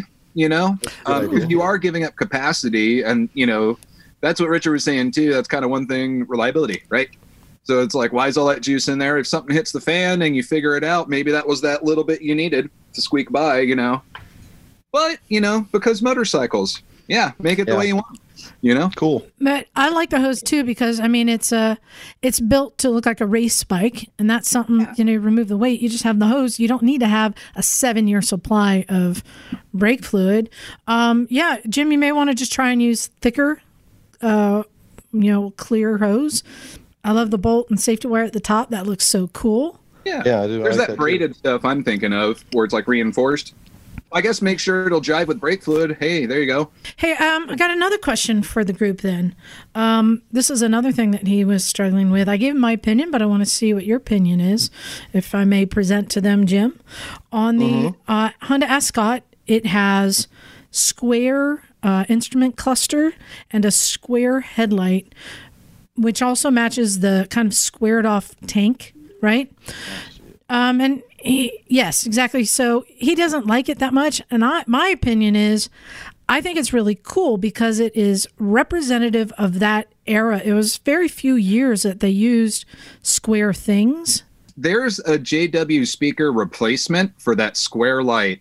I feel like a jerk because I just told the world about it and I was keeping that in my chopper pocket. But um, JW speaker originally made lights for semi trucks and stuff. So you can get one of them future LEDs in a square that'll dump right into that bucket and even put some future light in there without having to do like a weird But- H4 HID that goes out when you hit a button. I I have a I I have an answer for you, Jim. But first, a question: Yes. Do you like that light? Um, what I like about it is it plug it fits the bracket and you can plug and play. It just works. That's what I like about it. But no, I'm not in love with the light at all. So get rid of it. But So if I could suggest to you a round light that's as, as equally plug and play as that, you'd change it, wouldn't you? Yes. There you are then. That's the answer. It's your bike. I there's say I would, There's- I would uh, there's more information. the gauges too. there's more information about that though. And the other reason I like that square headlight is he's going to put a square number plate on the front. And you can That's easily okay. cut out the square for the that headlight, and because it's square, it has room above it to put a number. If you go round, it's Ah. taller. the radius gets in the way. Yeah, See, there's things like this that'll fit in your square provision and get you some future lights, which I didn't even think of. And I tripped out because it's what the semi trucks run, those old square things. Hmm. So I don't know. If you end up going the path of least resistance with the, the fit and you're making that plate thing jive and you got to do the light thing, there's options. You're not totally screwed. Shapes, Like Emma said- man. like Emma said, too, throw it all in the garbage and put on there what you want, too. Always an option. Yeah, exactly. Yeah. Your bike. I just I just find it funny because on most bikes I hate the square. Right? It's so dated, but I think It this has come that. around to where it's like now it's kind of cool because I like I've Having taken the a gauges already and the tank shape. It's kind of, yeah, it's kind of got some square stuff I going on. know, right? I dig it. I know. I- What I- wheels are you doing? I I say get rid of it. and re- uh, replace it or just yeah, I think that you know, I th- no, I personally, I mean, like I feel like what you're saying, Liza, is like taking off the front end on, a, on an old school katana, and it ruins the look or like the styling of that bike. But to be honest with you, I think you could streamline it a lot more, and a headlight does make or break uh, um, a, a bike, you know. And it and it's like if you're doing all this cleanup work and all this other stuff, and then you have like this kind of outdated light on it, you know, I think that like like what Rick was saying too is if you can find a light like that and create your own system for it. Personally, myself, I like things as flush mounted to. Mhm. I like an aggressive looking bike. I like a big kind of beefy front end, or, or even on sleek bikes. Like I like things to be like up and high, and then like a flush mounted as close to the possible light. Like one of the things I The hate about my, seat, that kind of thing. yeah, Yeah. But like on my VTX, the headlight, it's like this massive bucket with this light. And I hate it. But I mean, I'm not going to change it because it's a part of the bike now. But when I had the option with other bike, yeah, look at that. I, that I, dude, I would go scrambler light on that thing, like straight up. I would do like a faceplate with like a narrow light, and then have that thing sitting off the forks like an inch, and it looks so dope, just like Liza's um, yellow bike. That is the coolest thing I've ever seen. I love it. The the look on that. It's so hard looking. You know what I mean? You can do the one mini light thing just stuffed up in there, one of those little clear waters or something that are stupid bright. Yeah, that's what I did on my flat tracker. I just have two Yeah. small round lights cut into the number plate. But But um, it's, but it's if so flush to the forks, though, is what makes it look super good. It just such a sick look, you know. yeah, I think if you lose the square headlight, then you're probably going to lose you lose the square gauges because then you don't. Who cares though? Yeah. Who cares? Just go get a Trail Tech and slap it on there, or throw Yeah. uh, an M unit wiring kit. No. Yeah, just say, dude, I Trail Tech every one of my little bikes. The one I put a full wiring on, and it's got your speedo, it's got your temp sensor, it's got all that shit on it, and it's very minimalist. You can kind of put it wherever you want. You still have all that. So then that that helps you to clean up the entire front end. You could use minimalists like uh, um, LED lights that don't stick out. You can get the ones I have on. I actually have a couple here, the, the, the bright ones that go on the forks, and they're round. You don't even people don't even know you have blinkers on until you turn them on. Yeah. And are then you got the yeah, you got the Trail Tech, which you can kind of put wherever you want behind there. And then you remember on um, uh, my Z1000, I built, I took the KTM front end on there, and I I took a piece of metal and I just kind of bent it and, and and put it where the old mounts were, and I bolted the the um instrument cluster right on top of there. And then, and it'd be when you looked at it, I just wrapped it with carbon fiber wrap, and if you ne- people never even knew that the front end wasn't a part of the bike because the, the wrap for the head unit was the same color as the bike, and it looked stock, and it was the biggest turd there ever was. But you know, The great deceiver. I like that. oh, absolutely, all the bikes are ten footers. I'm telling you right now. I don't. I don't know, uh, Jim. You got a great committee here of opinions. You got any other parts of the bike you want to ask them about? Do I know how much time do we have? no, and I, I think I think I've just it's going to be a work in progress. You know, I'll just I'll fart around with stuff. I'll see how this looks, how that works. Like right now, I might just run with that headlight for the time being, Mm-hmm. and then as I get motivated to clean it all, I do like you know Mike and Emma's suggestions. Is I am going to clean it up at some point, get a smaller, cleaner headlight. I'd even like to maybe not get rid of maybe all the instruments, but condense it down to one little cluster. You know, maybe a speedometer that has all the other info in it um, and clean it up because that's the whole idea, right? Is to clean it up as much as you can. So, but little, but I'm not going to try to do it all at once. Just do it Phase little by two, little. right? Just ride the thing now. You know, Yeah, Yeah. right. Phase two through 100. Seven. yeah. Well, and it's almost like we talk about, you know, you worry about buying this motorcycle or that one. You don't marry the things, right? If you don't like it, you sell it. So if I make some changes and I don't like it, you just change it again. So that's kind of. Speak for yourself. I see this pack rat problem. I've got I've got a harem. I've got a harem in the garage. You all don't even know. You got a sardine can. I saw that back there, man. And that's that can't be all of it. I know there's more. Oh no, there there are 17 bikes in my garage. Wait a minute, Bagel. There was only Yes. 12 up until recently. What? No, no, there there there, there were 18. There are now 17. Did you feed them after midnight or something? What the hell was going on? Yes, I, I actually got them wet. It's an Italian problem. Yes. well, and Emma, did you go to see a bike yesterday? Yeah, and I, I want to make absolutely clear that I am not a COVID scofflaw. um, social distancing was observed. We wore masks, but my co-conspirator McCarthy and me Mm-hmm. went up to um, Triumph San Jose, also known as Spirit Motorcycles, because they had a preview of the 2021 Triumph Trident. And I thought it'd be fun to drag my 72 up there. So I took went up the 72 and we did kind of like a little photo session with the two bikes together, which was a lot of fun. And um, kudos to them. It's a very, very cool scene up there. It's a very, very nice shop. So um, big thank you to all the staff who helped me at Spirit. Oh, who's, who's this Would, would they the help you? Would they help you get the bike started? the new? What's that? Would they help you get the bike started? No, I don't need help starting the bike, darling. I've Um, seen you trying to get it started. Was that the uh, was that the maiden voyage, Emma? Was that the first time you've taken it on a on a kind of a sorted out ride? No, it's it's it's it, it's it's still kind of sorting out. Um, Yeah. So no, we're we're last not time even. didn't it didn't it catch on fire last time when you went around the block? It has caught on fire. um, it's caught on fire before. No, it actually it's tried to set me on fire. Um, but we are actually getting there with it. We, we're approaching fruition with the thing.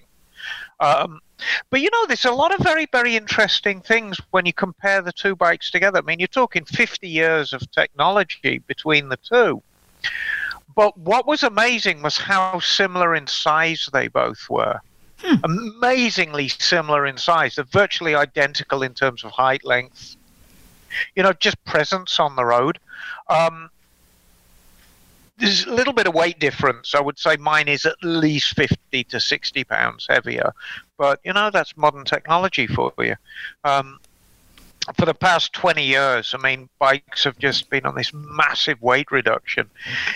If you if you get on, say, a 2000 R1, you realize how chunky they are compared to 2020 and 21 R1s, and so it is with Gixxers, and so it is with ZX10s. You know, everything's getting lighter as as materials get better. Um, But when you compare a 50 year old bike with a modern one, you realize, Jesus Christ, these things are lightweight. Um, but it's a nice bike. My prediction is they'll sell a bucket load of them. Nice. So, so you you actually wrote it? No, I, I rode it. I wrote it a little. It's it was a El Camino Trident sort of joint effort because I'm I'm not quite trusting of that thing yet. I haven't got the bugs out of it just yet. So, um, Just curious. So the Triumph Trident. I mean, the original and this new one. Like, what um, purpose is it uh, serving in the lineup of Triumphs? You know? Well, it's it's an interesting bike, and me and McCarthy we were trying to pin down what it is. I mean, it's it's it, I think it's a street fighter at heart.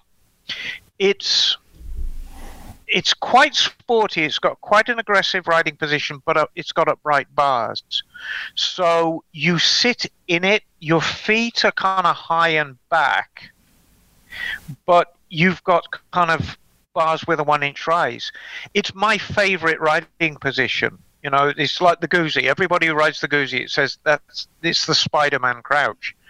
And the Trident is kind of the same way.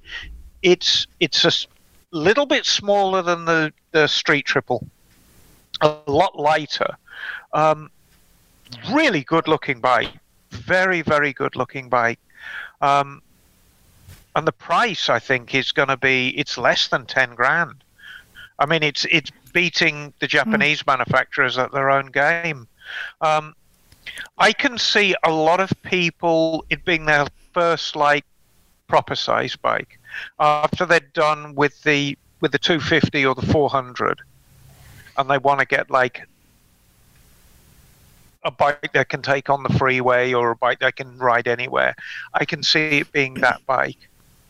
Oh, and this this is a 660, right? Yeah, they come in. They come in a couple of flavors. They come in 660, which is the one we looked at, and I think uh, 800. Is that in the vein of the new Royal Enfields that are coming out? Kind of similar idea, similar market. maybe? Ooh, that's a very good question. I mean, Spirit have got a. Um, they're an Enfield dealer, and you know, I'm still. I'm always tickled when I look at those Enfields because they are just such pretty looking bikes. Those Um, yeah, you know they've got they got the one with the chrome and black tank, and it's like, oh god, it's beautiful. But it's um, some of the quality controls a bit choppy, but you can't grumble about the price. I mean, you're talking about a six thousand dollar motorbike. You Yes, it can't is. go wrong, really. Um, Has their metallurgy gotten better? no, Uh, no. Um, I don't know. I mean, it's uh, um, Sunday, um, who was one of our regulars in the summer. She bought herself one of the interceptors. I can't remember. She had a few niggling troubles with it. Um, I asked her pretty candidly about it, and she said that was probably going to be her last Enfield experience hmm. but she didn't really elaborate too much on it. Um, I know, you know, it's it's one of those polarizing bikes. I know a couple of people who have the Himalayans who absolutely love them, who think it's the best thing since sliced bread, and then other people, you know, they've gotten a bullet and said, "Yeah, it's okay, but I probably won't do it again." Yeah. Um, I think my impression, like a lot of niche bikes, and some of the very exotic stuff as well is niche bikes. You want want it another bike. You know, you want you want the sport bike, you want the Gixxer, the R1, the ZX10 in the garage, and something else. And it's one of those. It's and the other bike. Um, hmm. No, it's always going to be a shovel head. Yeah, it's kind What of you think? yeah, it's it's the other bike. Or, or a Um, Ural. Yeah, exactly. I mean, you know, it's it. Everyone I know who has a Ural, it's part of a collection. Mhm. Um, so, um, but it was it was a good scene up there.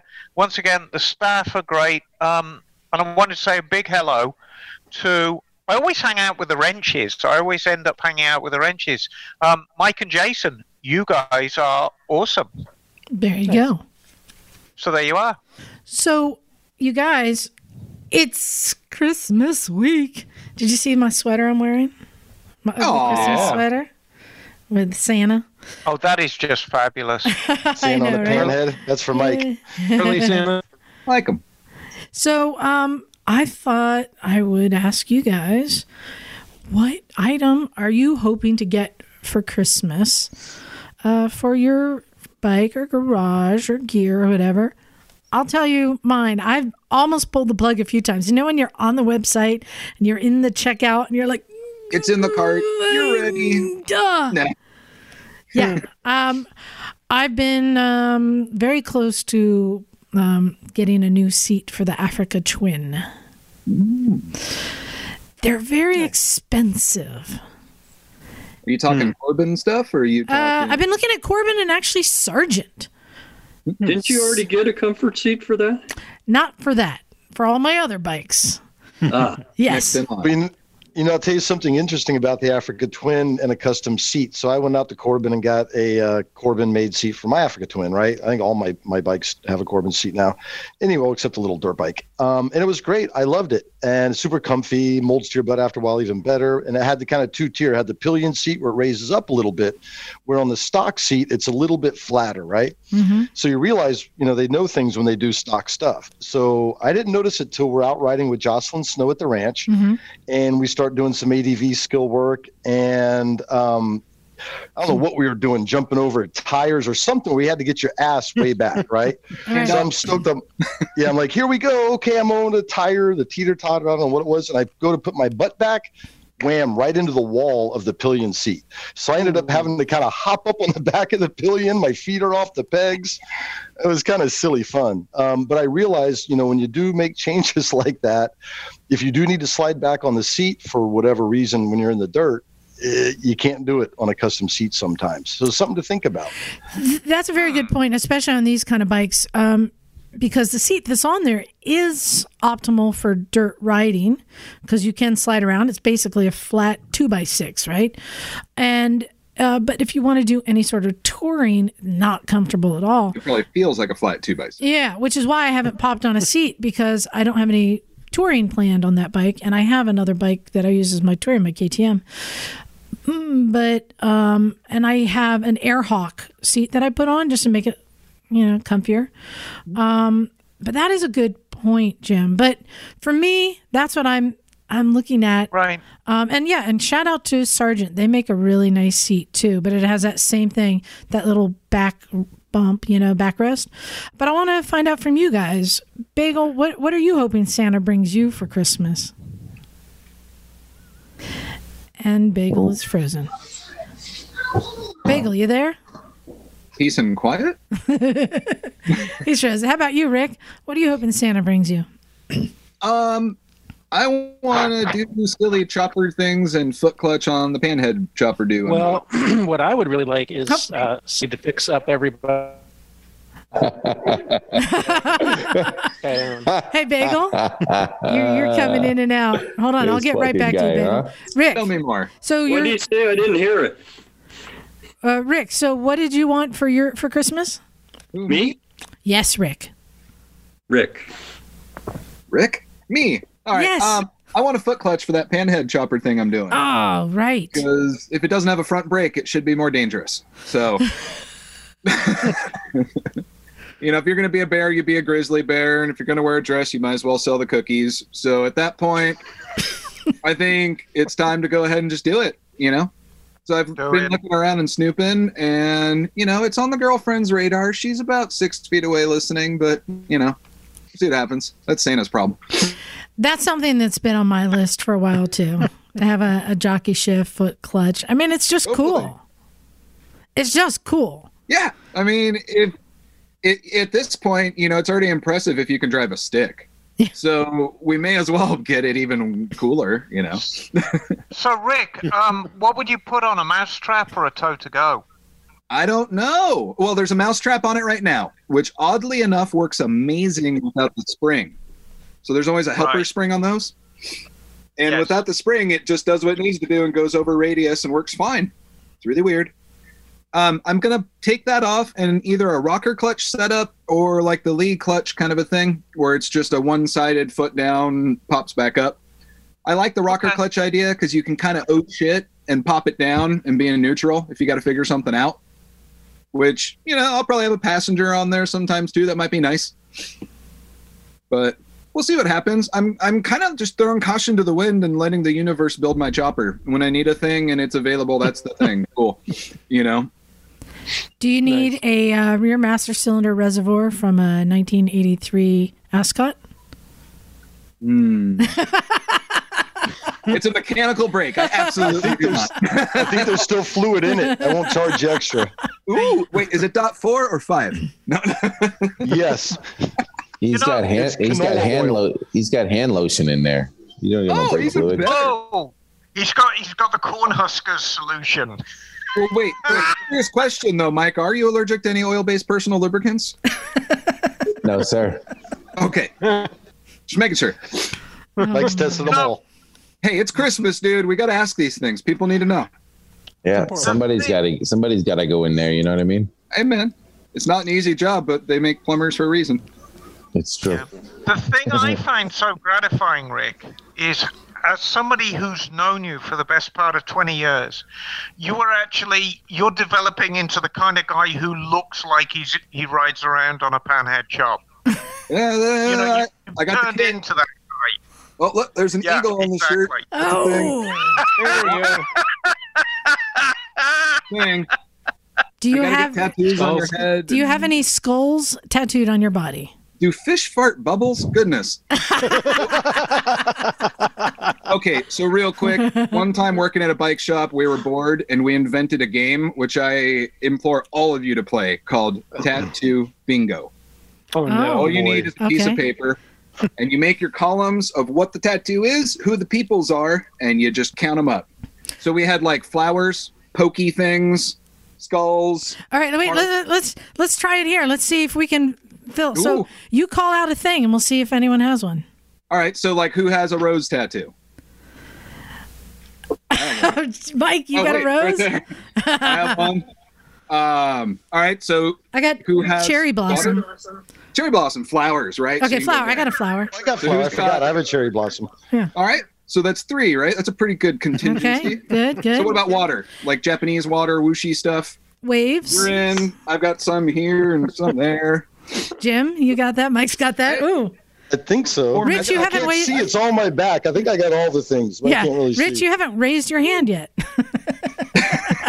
I don't have any. Oh, I don't have any either. Uh, all right. Name another We can- thing. Let's see if we can keep going. Who, Oh no, Who's man, got that's tribal dangerous tattoo? after a while. You know, Oh. it's like pokey things. So Tri- you know, Tribal. I got tribal tattoo right here.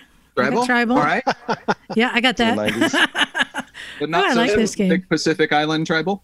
I have a birthmark. Is that okay?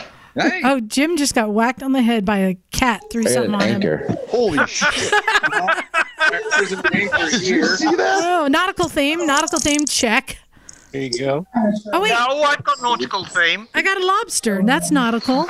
There we How go. Yeah, this can go on for Oh like my a God. year while you're getting paid at work, though. I mean, not that I Who's got ever did this in Tennessee for Wait, moonshine and holy does deals. anyone have a motorcycle tattoo?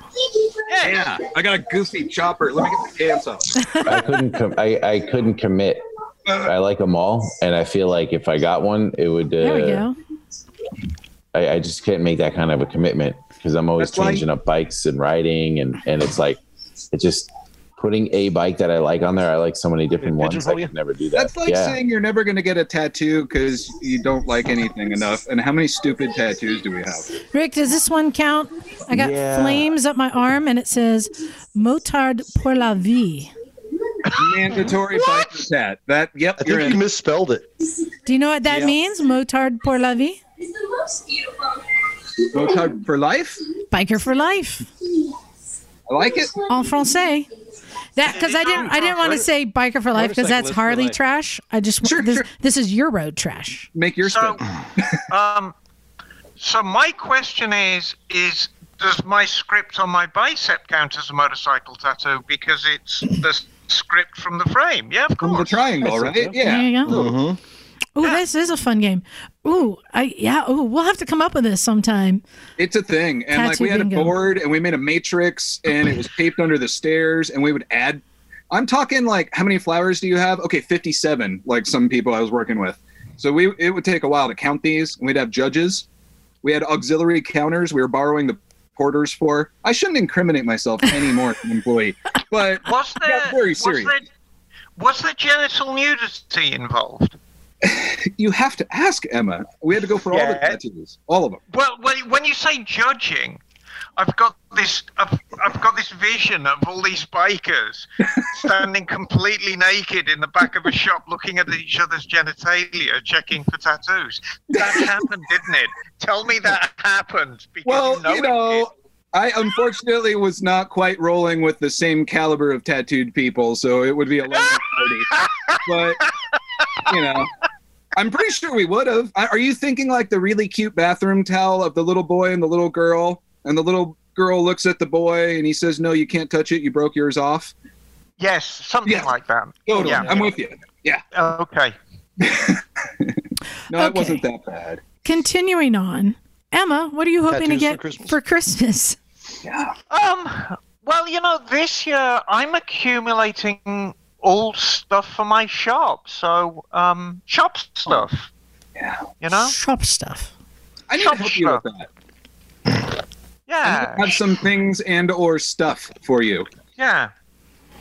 You know, and it's like y- you, everyone knows that you know there's stuff you need for a shop, but um, you know stuff kind of falls into my lap. You know, one of my old clients came to me um, yesterday and he said, "You know."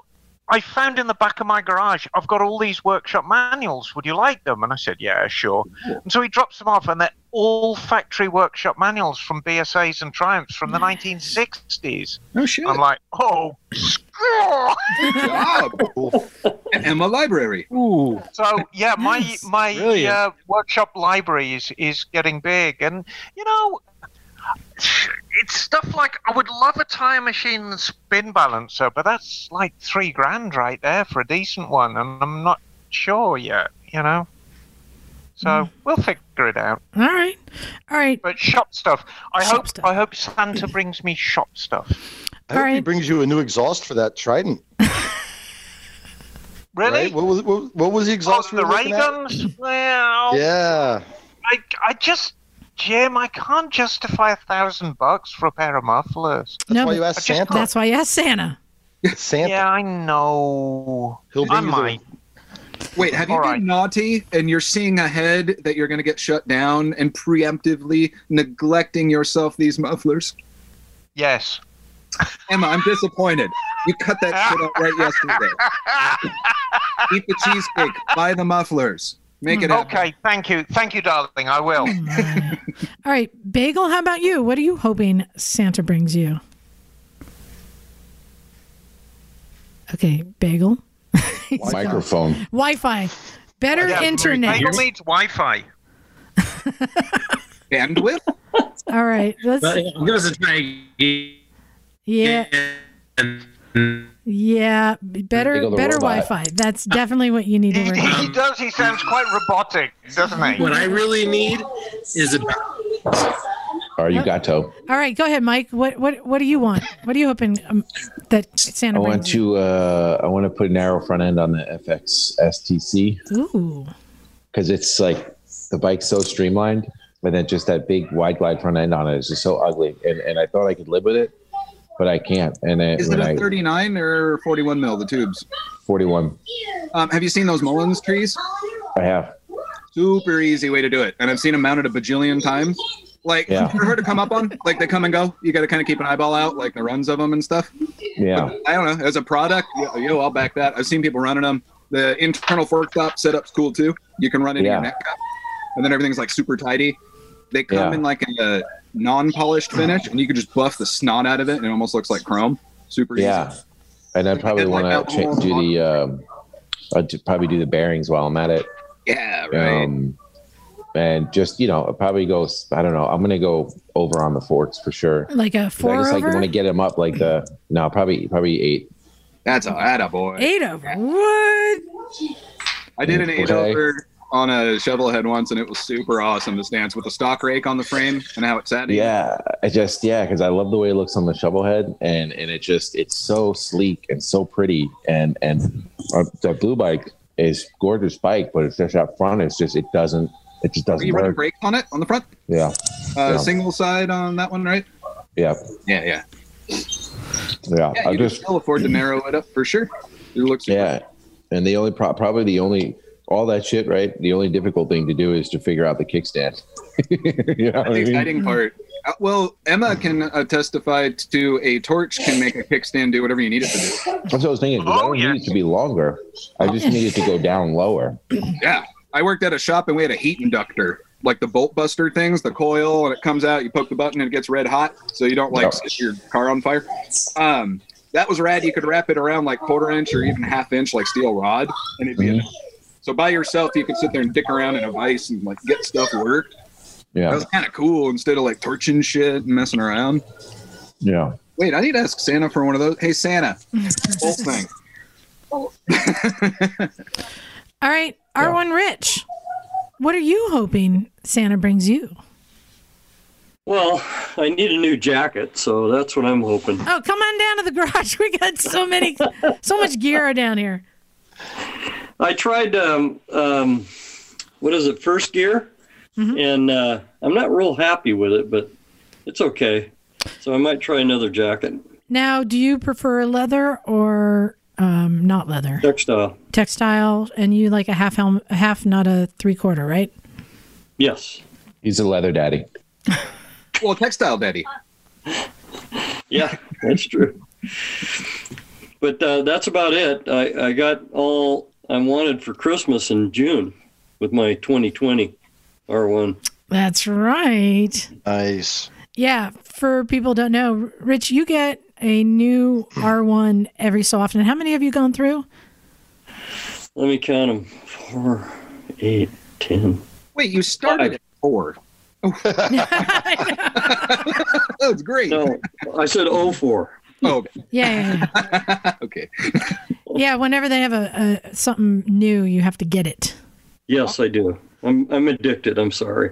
Well, and for you, it actually makes sense because you maintain your bike so impeccably and they're so clean. You'll have a four year old bike that looks brand new, even though you've ridden it to Texas. I mean, which is crazy. Um, Yeah. And so you get pretty good resale value on your bikes, I would assume. Uh, well, not when I sold them to Mike Lopez. He's a. Not to friends and family. but it's nice to keep it in the family. You know, I get to see it every once in a while. You got visitation. That's good. Is the original blue one still around?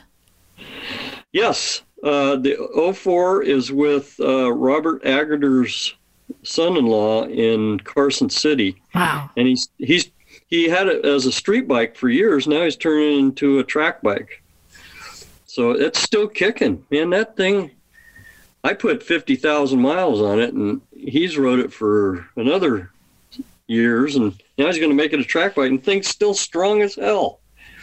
So We we just can't talk into trying anything else, huh? you know, I every once in a while I get the urge to do something else, but you know, I just like the R1. I, you know, I think I've been riding them so long, I my body's conformed to the frame. It's molded to it. Like binding. Uh, well, just the fact that you rode that thing all the way to Texas for for MotoGP just blows my mind. yeah, your body is molded to that thing now. Well, Good job. Yeah.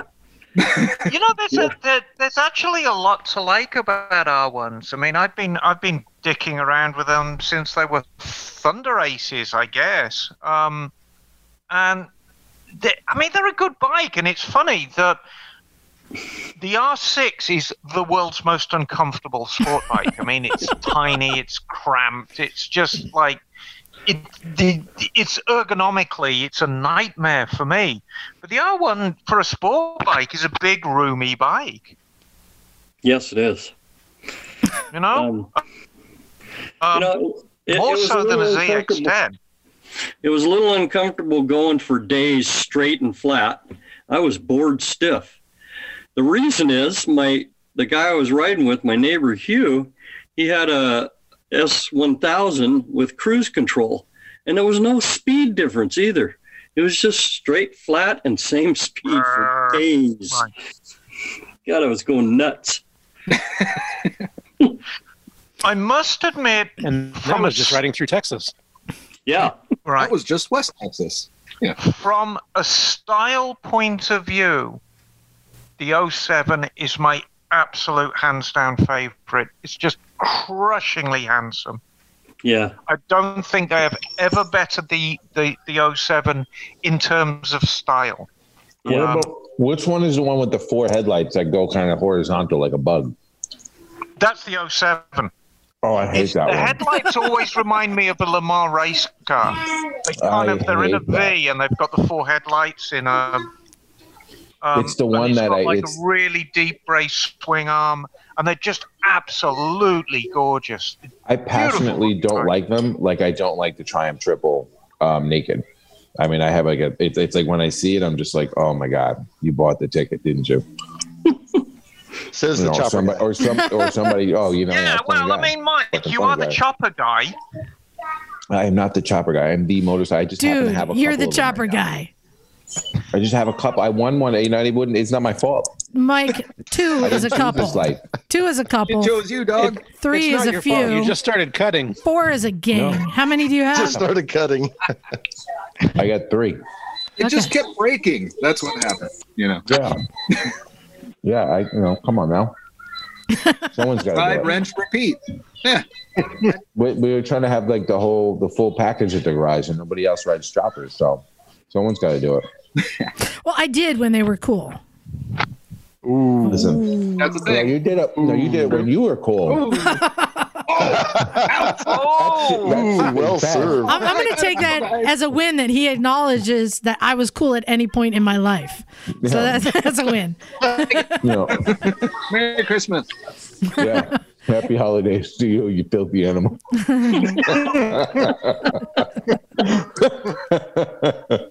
and have a happy new year.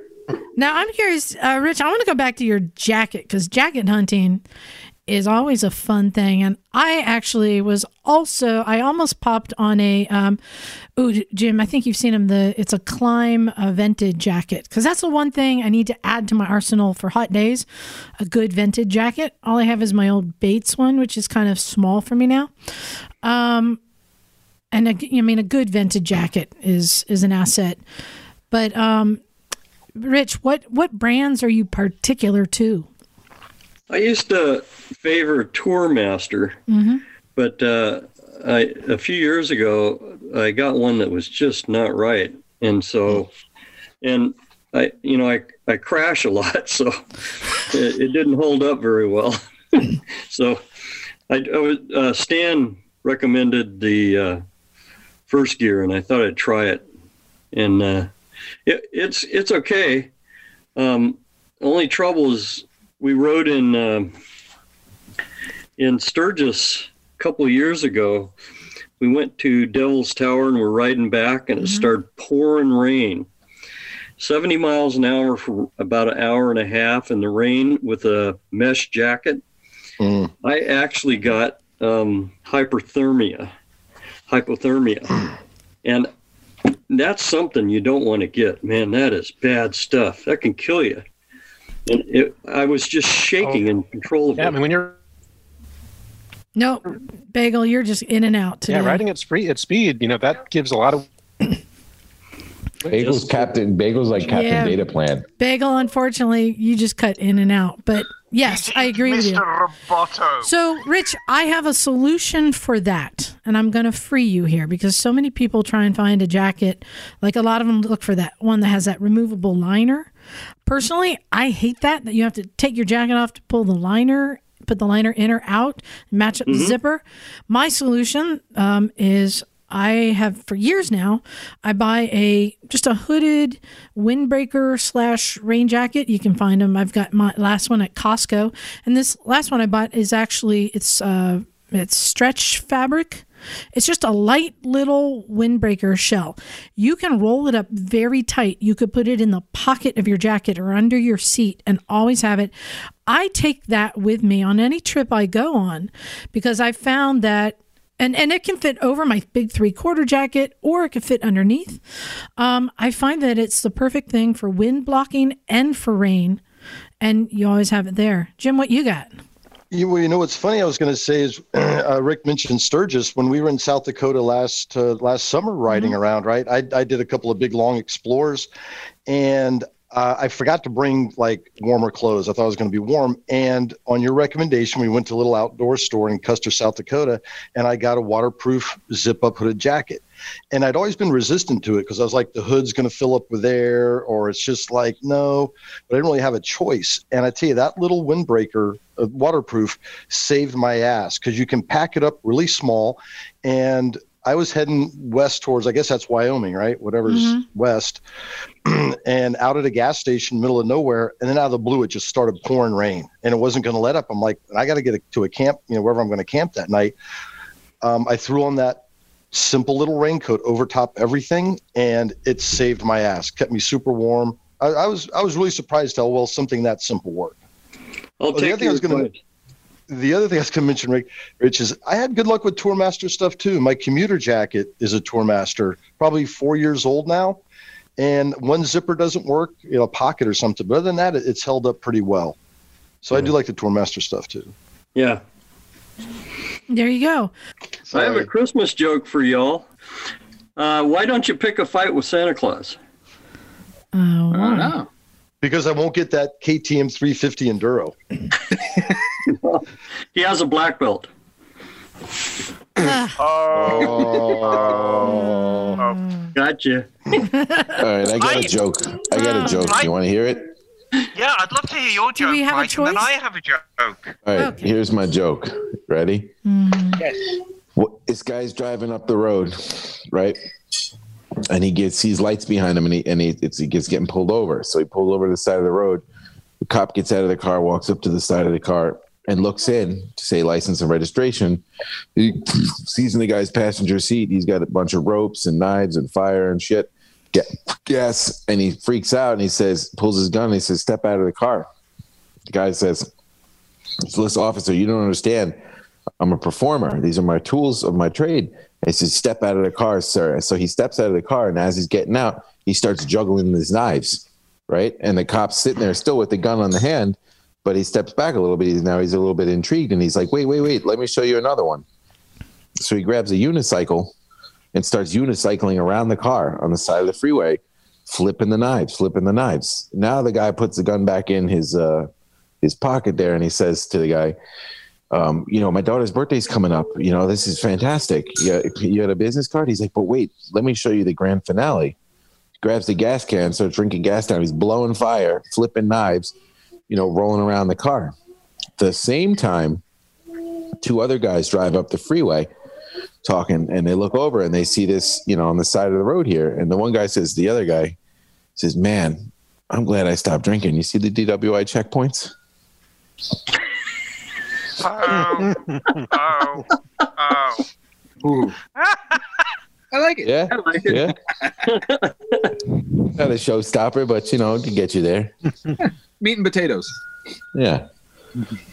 Emma, you said you have a joke? No, I have a joke, and it's it's it's in a very similar vein. And um, so this this old guy's driving home, and he gets pulled over by the cops. And the the old man winds down his window. The cop says, "Well, where are you going in such a hurry?" And the old man says, "I am going to a lecture on the evils of drink." The bad health of smoking and the evils of bad food. And the cop said, Well, who would be giving such a lecture at this time of night? The old man said, That would be my wife.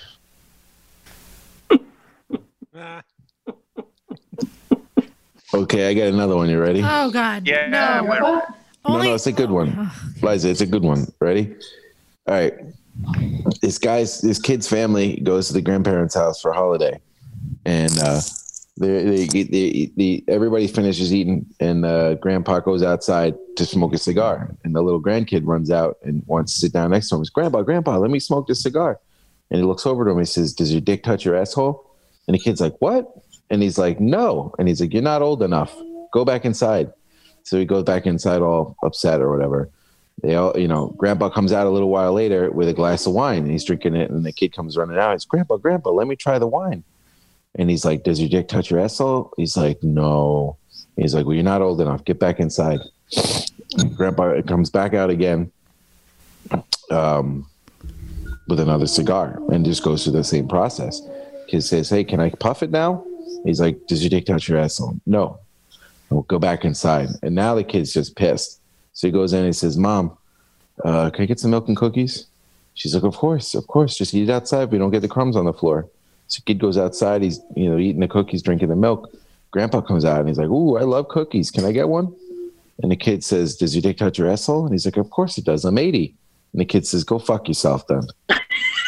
Oh! Charming! Bam! Mic drop. It's our family show. was earlier. look, look, Liza, look, Liza shuffling her papers like she's on Channel Two News. Thank you for that uh, Christmas uh, Christmas special.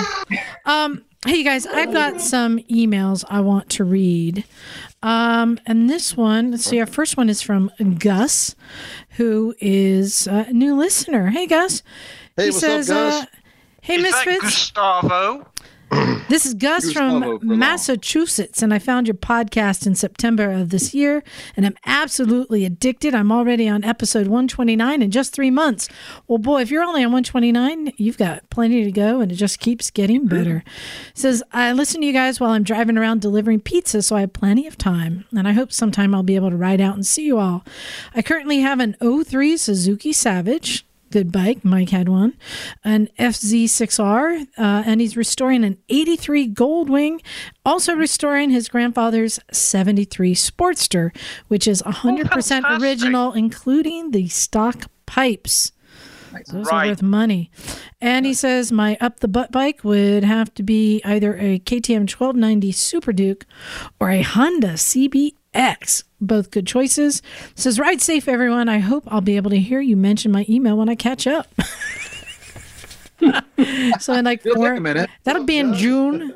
but you know what? One thing I love about this list, um, uh, Suzuki Savage, an FZ6R, an 83 Goldwing, and a 73 Sportster. Like to me, Good spread. bit of everything. that's exactly. Yeah. I love the only thing you need, and I'm sure Bagel will back me up. You got to throw throw a scooter. A In there. Seventy-three shovelhead.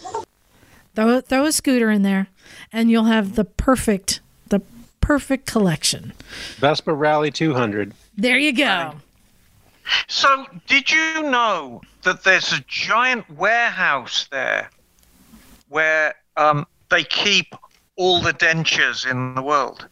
Did you know that? Dentures? Yes. What? It's, it's a it's it's a massive chew set. Yeah, you walked right into that, Rich. Uh, Good job. All right. I got another one. Also from Massachusetts. This is from our friend Dan. Where He says, got the warehouse with all the dentures. yes, exactly. says, hello, misfits. Uh, he says, first thing first, Boston accent, practiced by saying kid, car, shore, wicked, and sax. There you go. You gotta go down to the, back. The accent. Yeah. This is your best mate from yes. Go Boston. down to the packy. She What said, was, what, was, what was the name again? uh, Jim, you're, you switched, uh, your mic turned off your Bluetooth. Oh, what was the name again? Name on the email? Dan. Dan. All right, cool. Uh, he says, um, love the podcast. Found it through the Ride series a couple years ago. So entertaining and informative. Makes me wish I lived on the West Coast just so I could stop by the garage. Uh, big thank you to Miss Emma for sending out stickers. My kids love them. My 10 year old, good-o. my 10 year old put the Emma sticker on his toolbox. I love hearing that. Yes. Nice. And cool. he helps me work with the bike and more. And uh, I hope her new shop gallery soars all the success, darling. My dad got me my first toolbox when I was five. Yes, I was very proud of that. I was the only I kid who was like mine. pulling out my toolbox and changing out handlebars and stuff on my on my little Schwinn.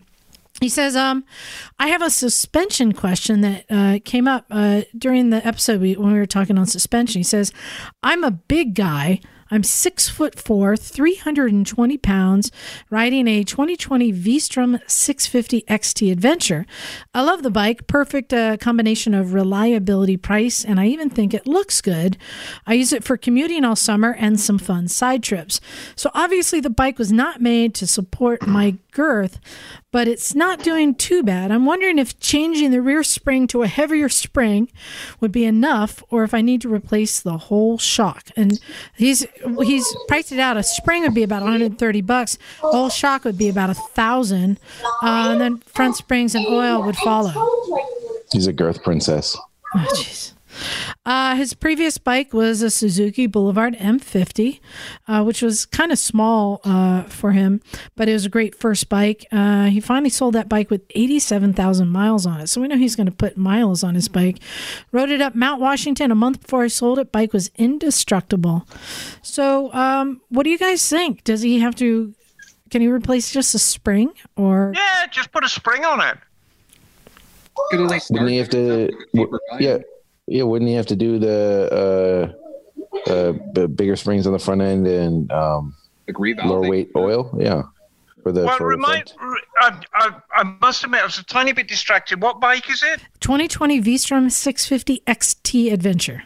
Yeah, I- they're quite stiff on the front end anyway. So no, he just he, he needs to respring the back. If he just if he does just a spring job on the back, there's plenty of damping available.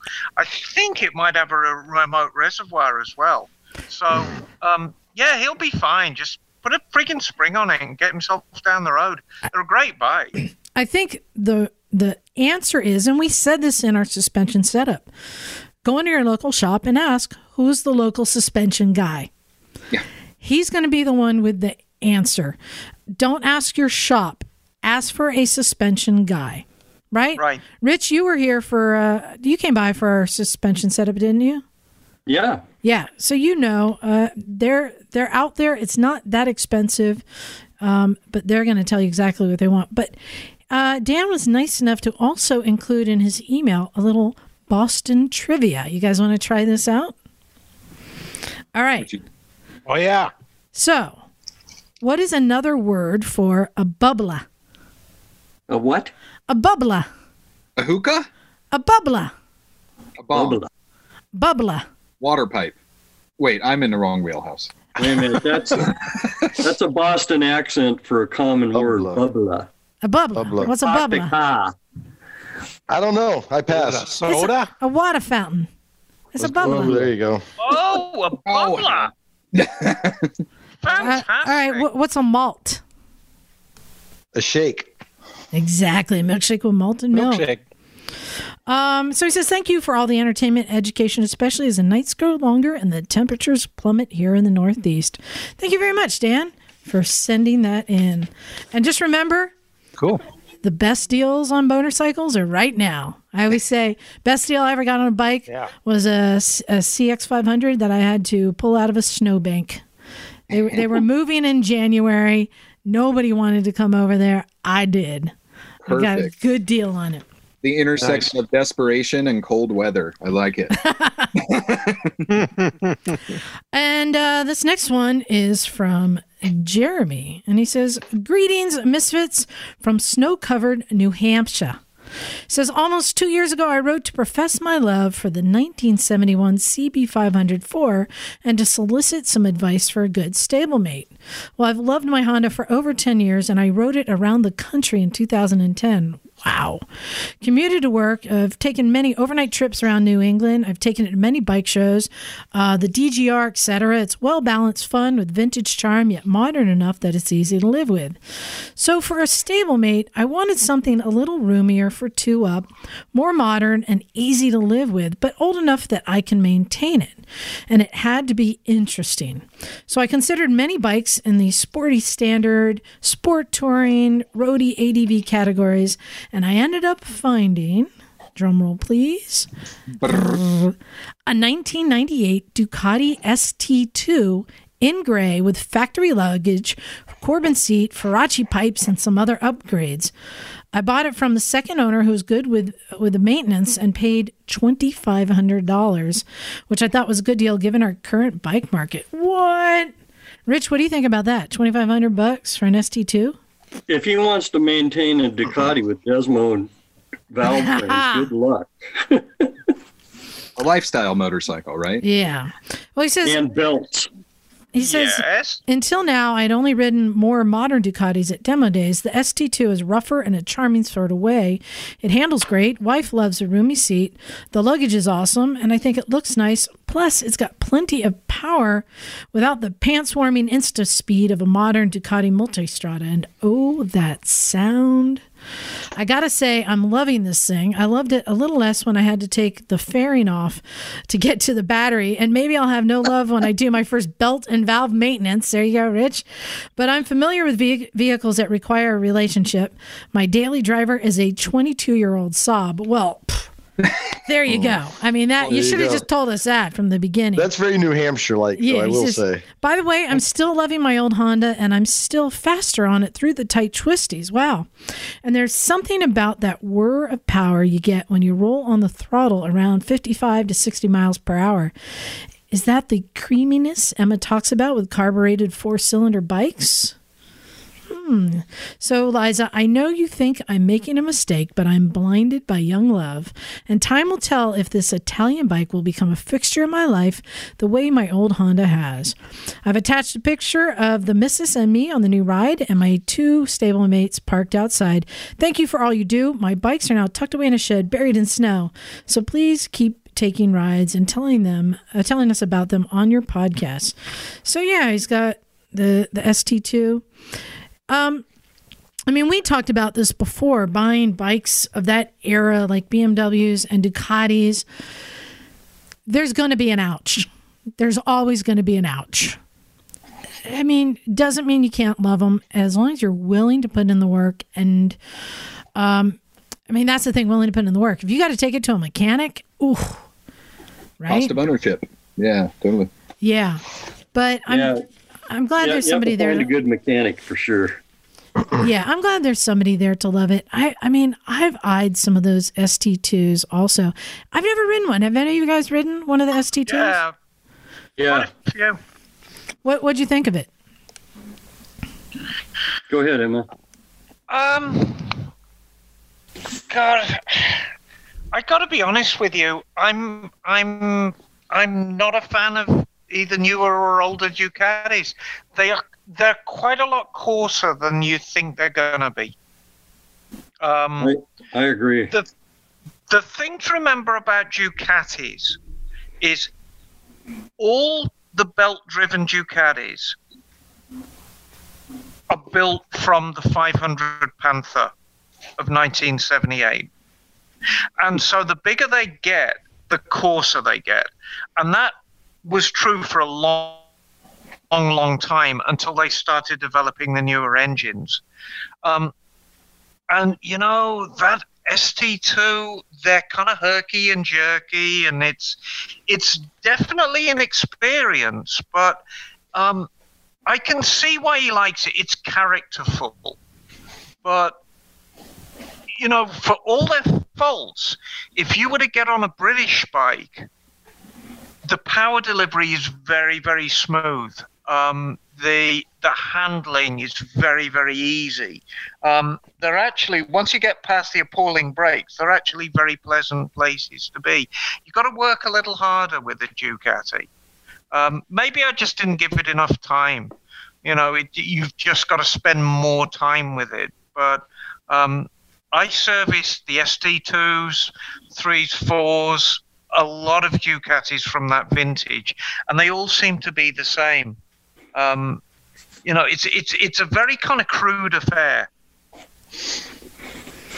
Well, there you go. I I mean, I really loved my uh, Super Sport, my 990 Super Sport. That Rumble, oh, that was a cool bike. But I just don't like being folded up in half to get on a bike anymore. That's the thing. But you know what, Rich? I get the same thrill out of my um, tr- my uh, KTM.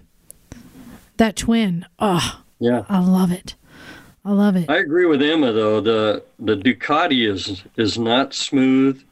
It rattles and shakes, but it sure sounds good. yeah, I know. Quite a machine. Yeah. Nice. Well, you wanted something interesting, right? There you go. Yeah, it's Well- different for sure. Well, guys, Right.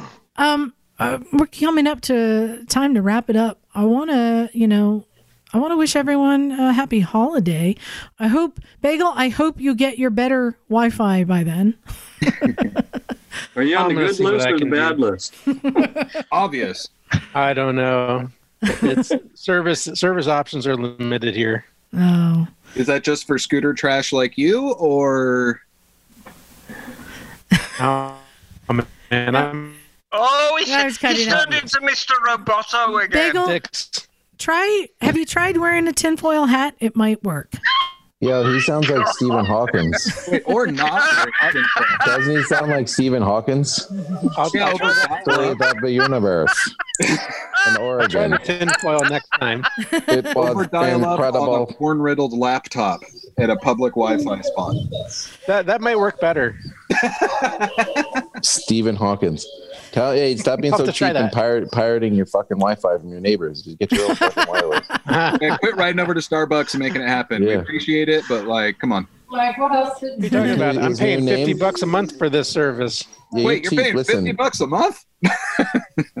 right? See, I don't know what's worse, Bagel's Yeah. internet or Mike getting yelled at by his wife, then we can all hear. You like that? I miss Bagel's accents. I know.